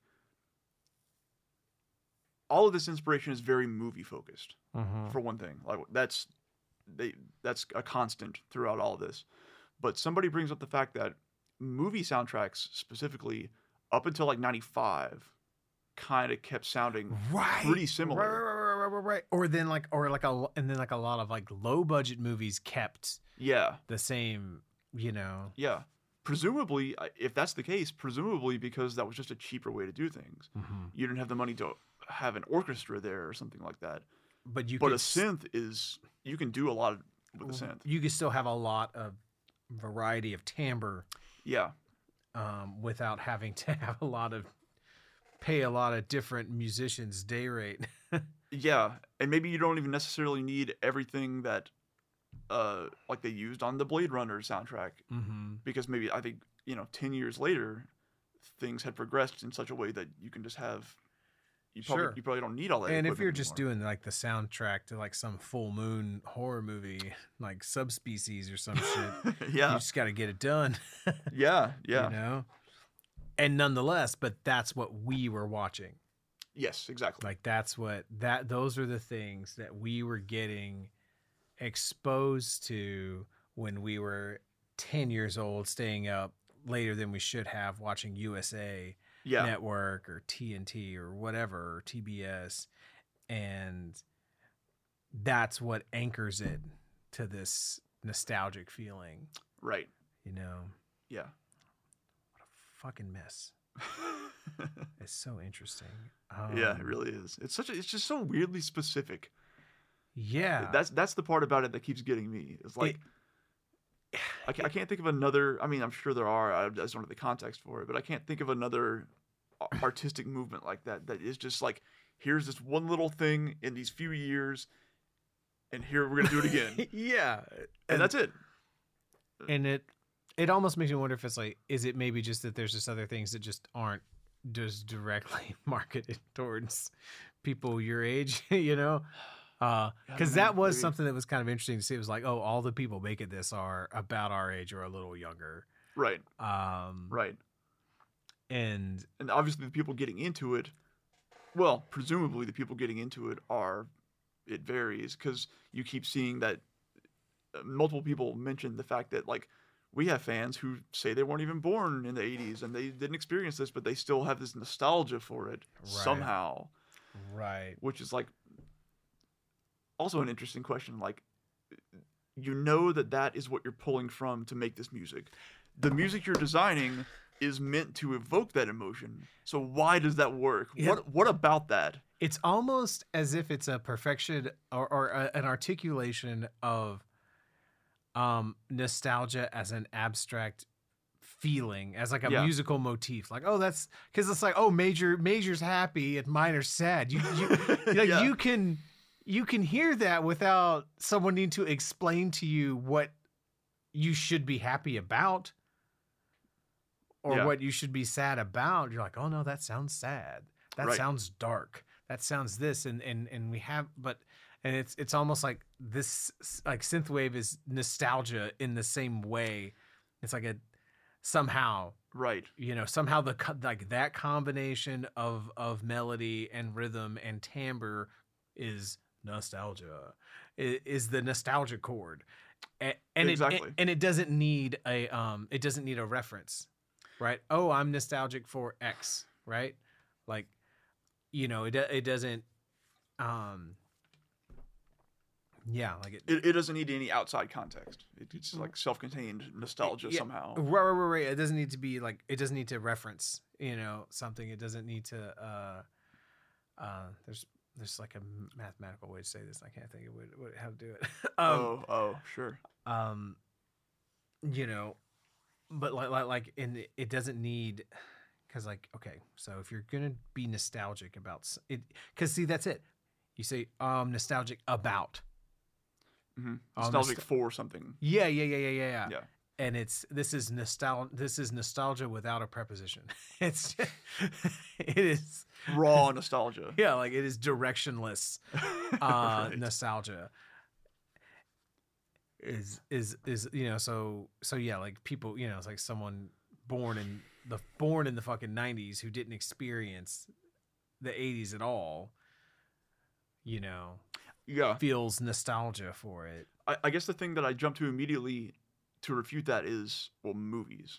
Like because they experience those movies People still watch movies into the 2000s or whatever from, from the 80s to, Yeah. to into today. because those some of the best those are amazing movies Yep. Yep. and and when again i think it goes But, back but like, to is like, is that enough?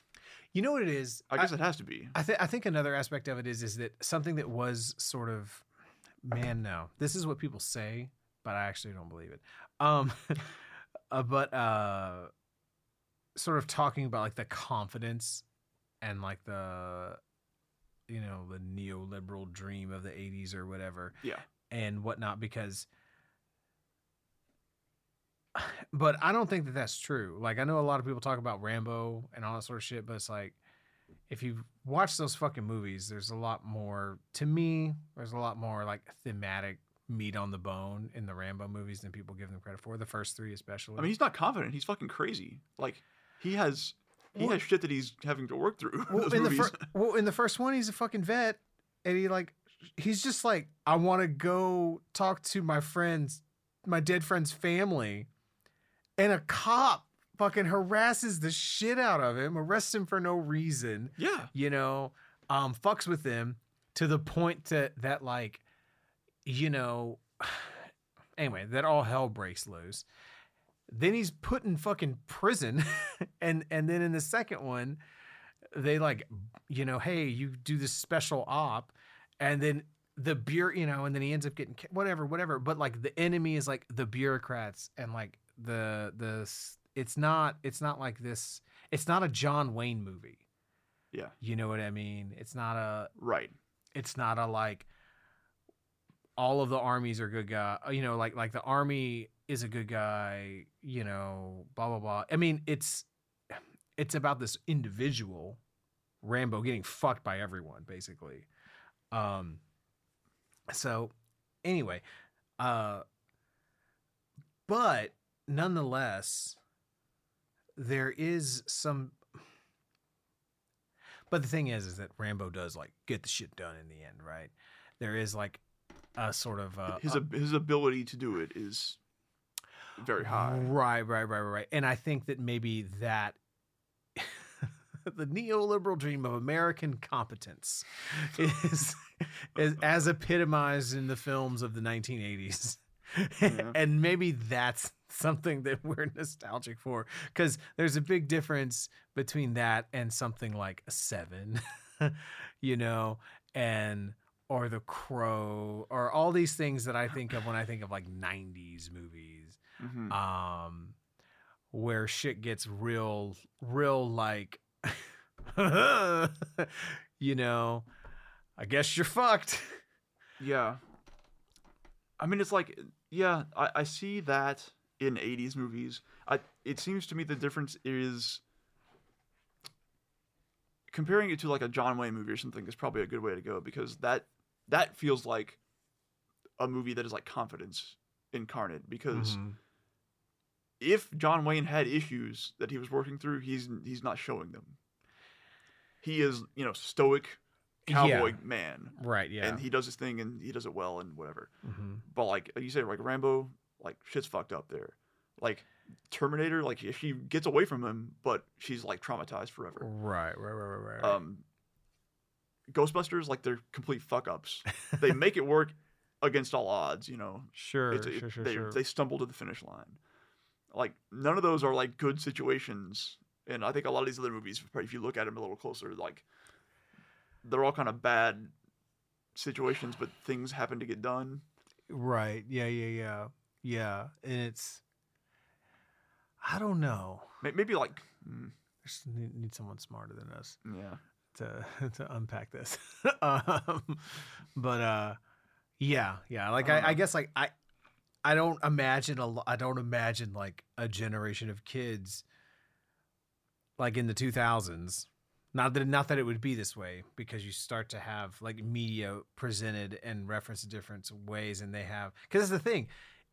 VHS is invented in the fucking you know or like home video becomes a thing in the 80s. Yeah. So we as a as kids like we had like fucking one decade worth of uh, you know what I mean? So the the movies that we were going to watch were going to be it was going to disproportionately be referenced uh, uh, represented by 80s movies. That's going to Yeah. become less and less as you move forward, right? Um but I don't imagine you know people being like, "Oh yeah, dude, I remember watching 7 when I was a kid."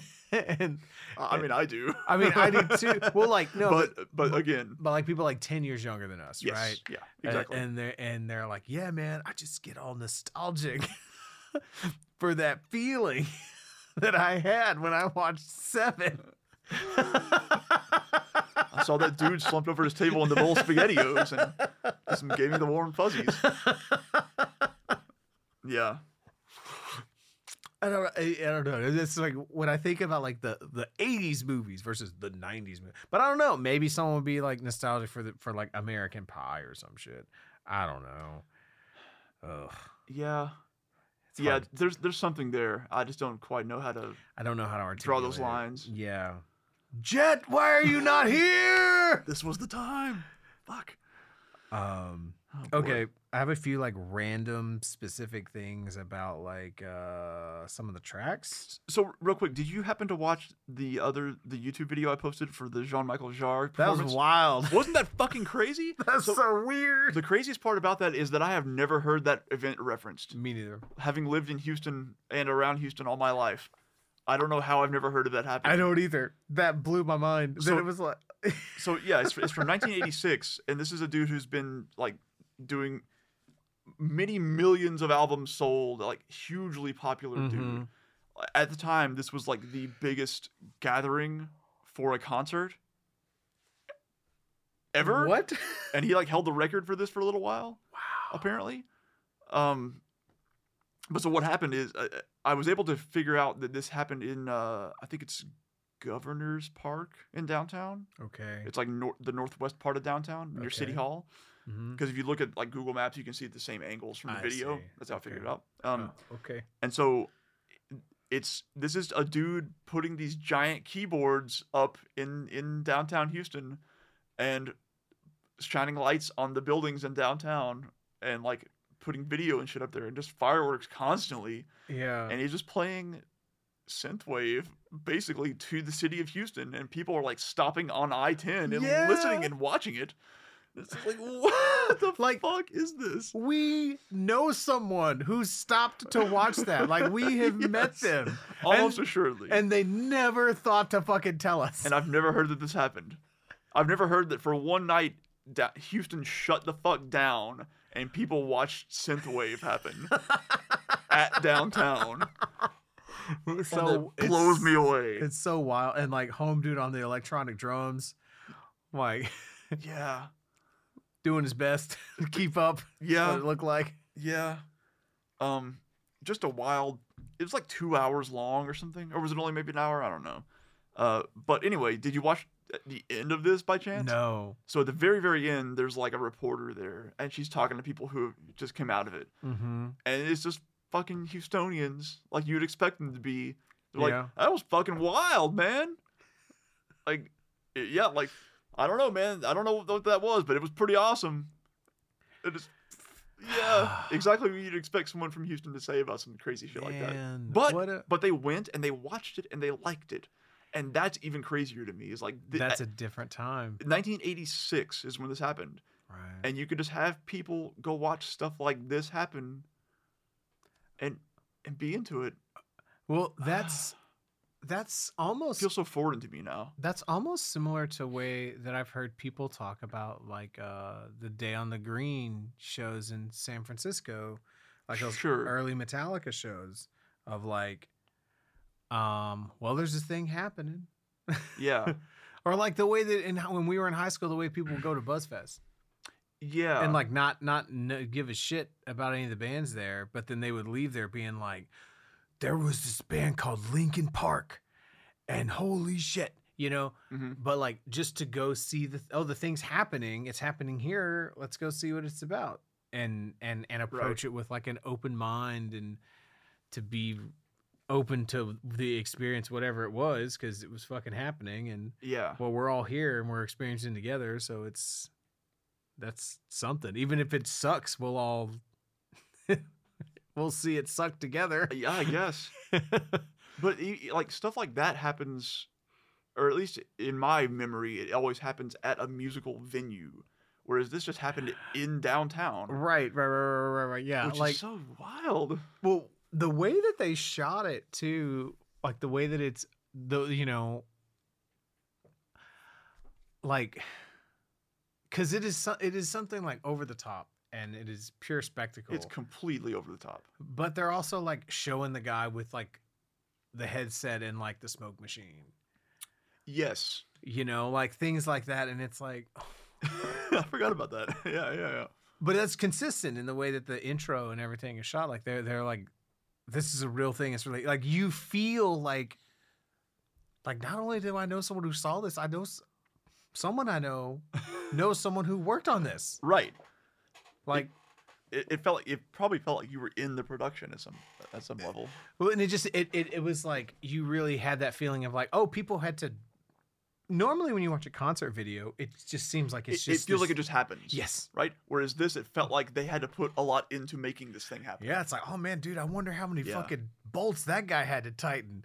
Right. You know, Right. And you don't feel that even when you watch like a Rammstein fucking concert, you don't have that feeling of construction, right? Because of how they present it. You know what I mean? Yeah. Um, but you did, Yeah. with this, Or like a with Super Bowl video. halftime show or something. Like yeah, that. yeah, yeah, yeah, yeah. Or any uh, any arena pop concert these days. Right, right, right. You're not seeing a dude run around fucking, you know, denim, looking like a fucking, like just normal fucking dude. That's like, well, this is my fucking day job. I just gotta make sure everyone's this is done this is safe. You know. Like just imagine seeing a dude like you said, like with the headset with like the smoke machine, like holding it like a fucking proton pack, like you know, just like a weed or like a, a leaf blower or something, so much smoke. going to town, man.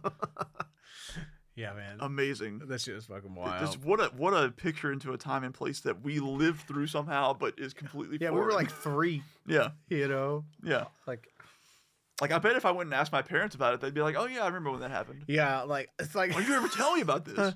Dude, we were goddamn fucking stuck trying to get across town to your aunt's birthday party. yeah, yeah, yeah. Had to listen to that fucking foo foo shit. Man, I get all mad at like they can't like I I can't st- well because of that fucking traffic jam I could never stay in Beverly Hills Cop ever again. Turn it off. Um, too many bad memories. Um. Yeah, I think that was sort of all the other like sort of ancillary stuff that I had. Uh, Yeah. So if you want to go through the, the Uh, playlist, but- I, I'm I'm not gonna do too much because uh, I just don't want to get. I just don't want to. I, might, I- might be a little redundant. yeah, I, I don't honestly have a lot to say about the playlist, uh, it's itself. I mean, it's amazing, and I, I loved it, and I really, really enjoyed listening to it. Um, but I think we covered most of it. Something, I mean, okay, uh, so yeah, just to reiterate sort of what it is, like the first seven or so tracks are origins, basically. Like here's some, Mhm. here's some John Carpenter that really reflects what this music became. right, right, right, right. Here's right. a Tangerine Dream track from Risky Business. Here's uh, the one of the tracks from Blade Runner, like, and that's pretty much it. And then the rest of it is stuff that I picked that I got really into once I sort of found this genre and said, "Here's what I like." right. And here's like a, a small selection of some of my favorite stuff. Right. I'm not going to get too n- n- nit, not going to go too in depth, but something that I noticed, like in the Tangerine Dream song, is like there's a lot of um really rich rhythmic stuff going on. So like there's an opening rhythm in the Tangerine in that Tangerine Dream song on here, which is very similar to a rhythm you would hear played in a samba music Mm. but it, the way it's played on the synth and it's just kind of sped up and so if you just slow it slow that rhythm down it's very similar to what you would hear played on the snare drum when someone adapts samba to the drum set Ah, okay. so interesting things like that i'm not going to demonstrate yet or because Gotcha. it would just take too much time um and but from a but but and then that's the thing that sort of carries on with some of the other the the, the later stuff is that like from a percussion perspective it's really interesting how how much the roles of the music kind of parallel the different roles on the drum set when you're adapting latin music um, or even jazz to where there's a pulse there's a consistent pulse. But then the you know the, like the and that's usually done with like the feet. Uh but then the hands are doing some sort of like syncopated rhythm or some some texture some syncopated whatever Mhm. but the difference is that in synthwave you get like the drum set void like the bass and the snare and maybe the hi-hat but the bass and the snare are giving you that um that pulse Yeah. and then it's uh some type of like synth pattern on top of that is where all your syncopation is coming from as opposed to it being sort of broken up on the different parts of a drum kit it's Mhm. broken up on different instruments but it feels like it's getting a similar thing It's like serving the same function. yeah, Yeah. yeah, yeah, yeah. And that was something I thought was really interesting. I had in my mind of like, oh, I can just like fucking pop over there and demonstrate it, but it's too late, and mine, I'm not, I'm making an ass of myself. That's fair. Um, something else that was interesting about the Kavinsky track. yeah. So the kick and the snare sounds on this, um, are so short, but huge. It's not like 80s huge snares. There were like lots of reverb and whatnot, like goo, you know, Right. like this sounded like it was in a hall or whatever. Like, but the snare sound on that Kavinsky track, like it is, it is taking up so much real estate but it's but it's it's duration. Is it's very tight you know what i mean? Uh it's like it feels like it's you're being punched in the gut and then the mouth like goom ksh, you know what i mean? Yes. Absolutely, it does. and so yeah. And I think something that helps that happen is, uh, I think this is the I think it's the only track on this playlist where this effect occurs, and it's something that I wasn't sure if I liked for a long time, but I think I actually love when it's done well, which is that all throughout that track, the so there's there's the percussive element tapping, and then there's a sort of higher synth melodic line, Mm. and that line dips Mm. whenever the drums hit.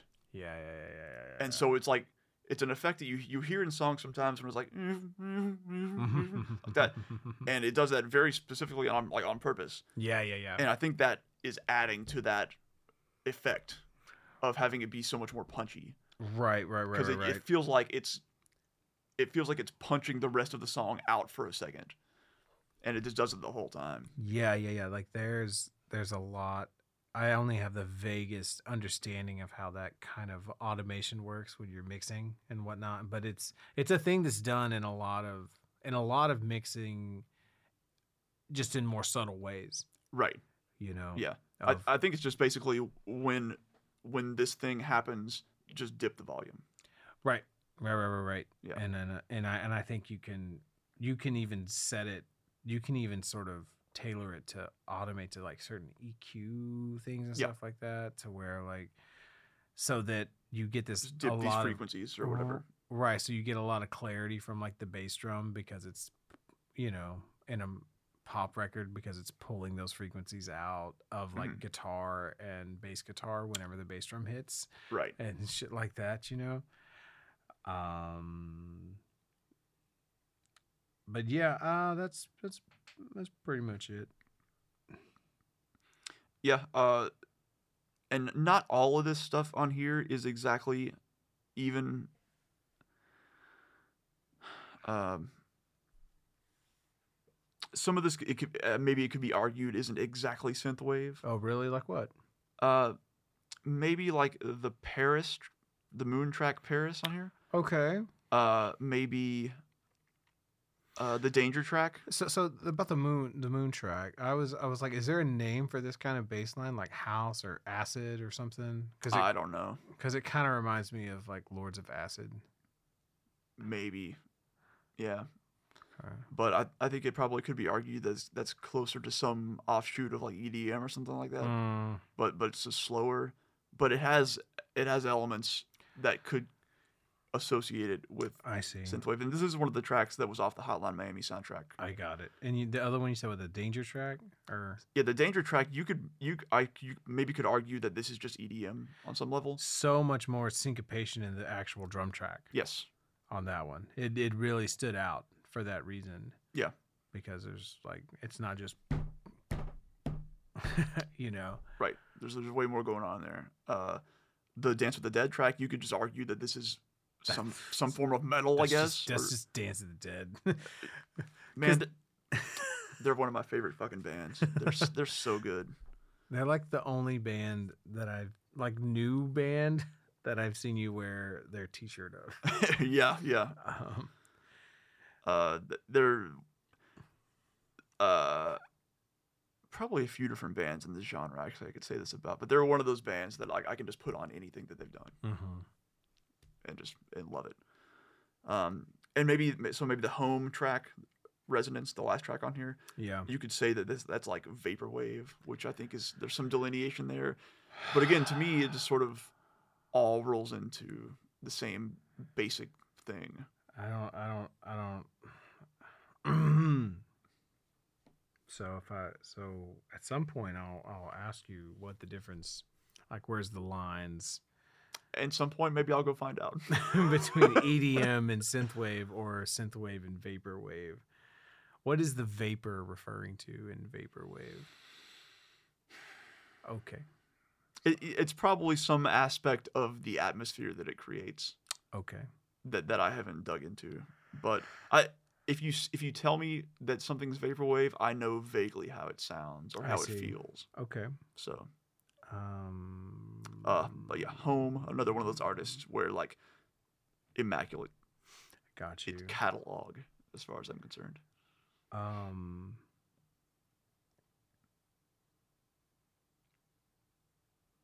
Oh God, all this music is so. That Carpenter Brut track on here, Mm-hmm. fucking so good. Like it, that that track, the the Kavinsky track on here, uh, the, the Dance with the Dead track, like that is what I like about some of the best metal that I like. Sure. It just intense and driving. Yeah. and Yeah. Yeah. it Yeah. Yeah. Just feels. It makes you feel so cool.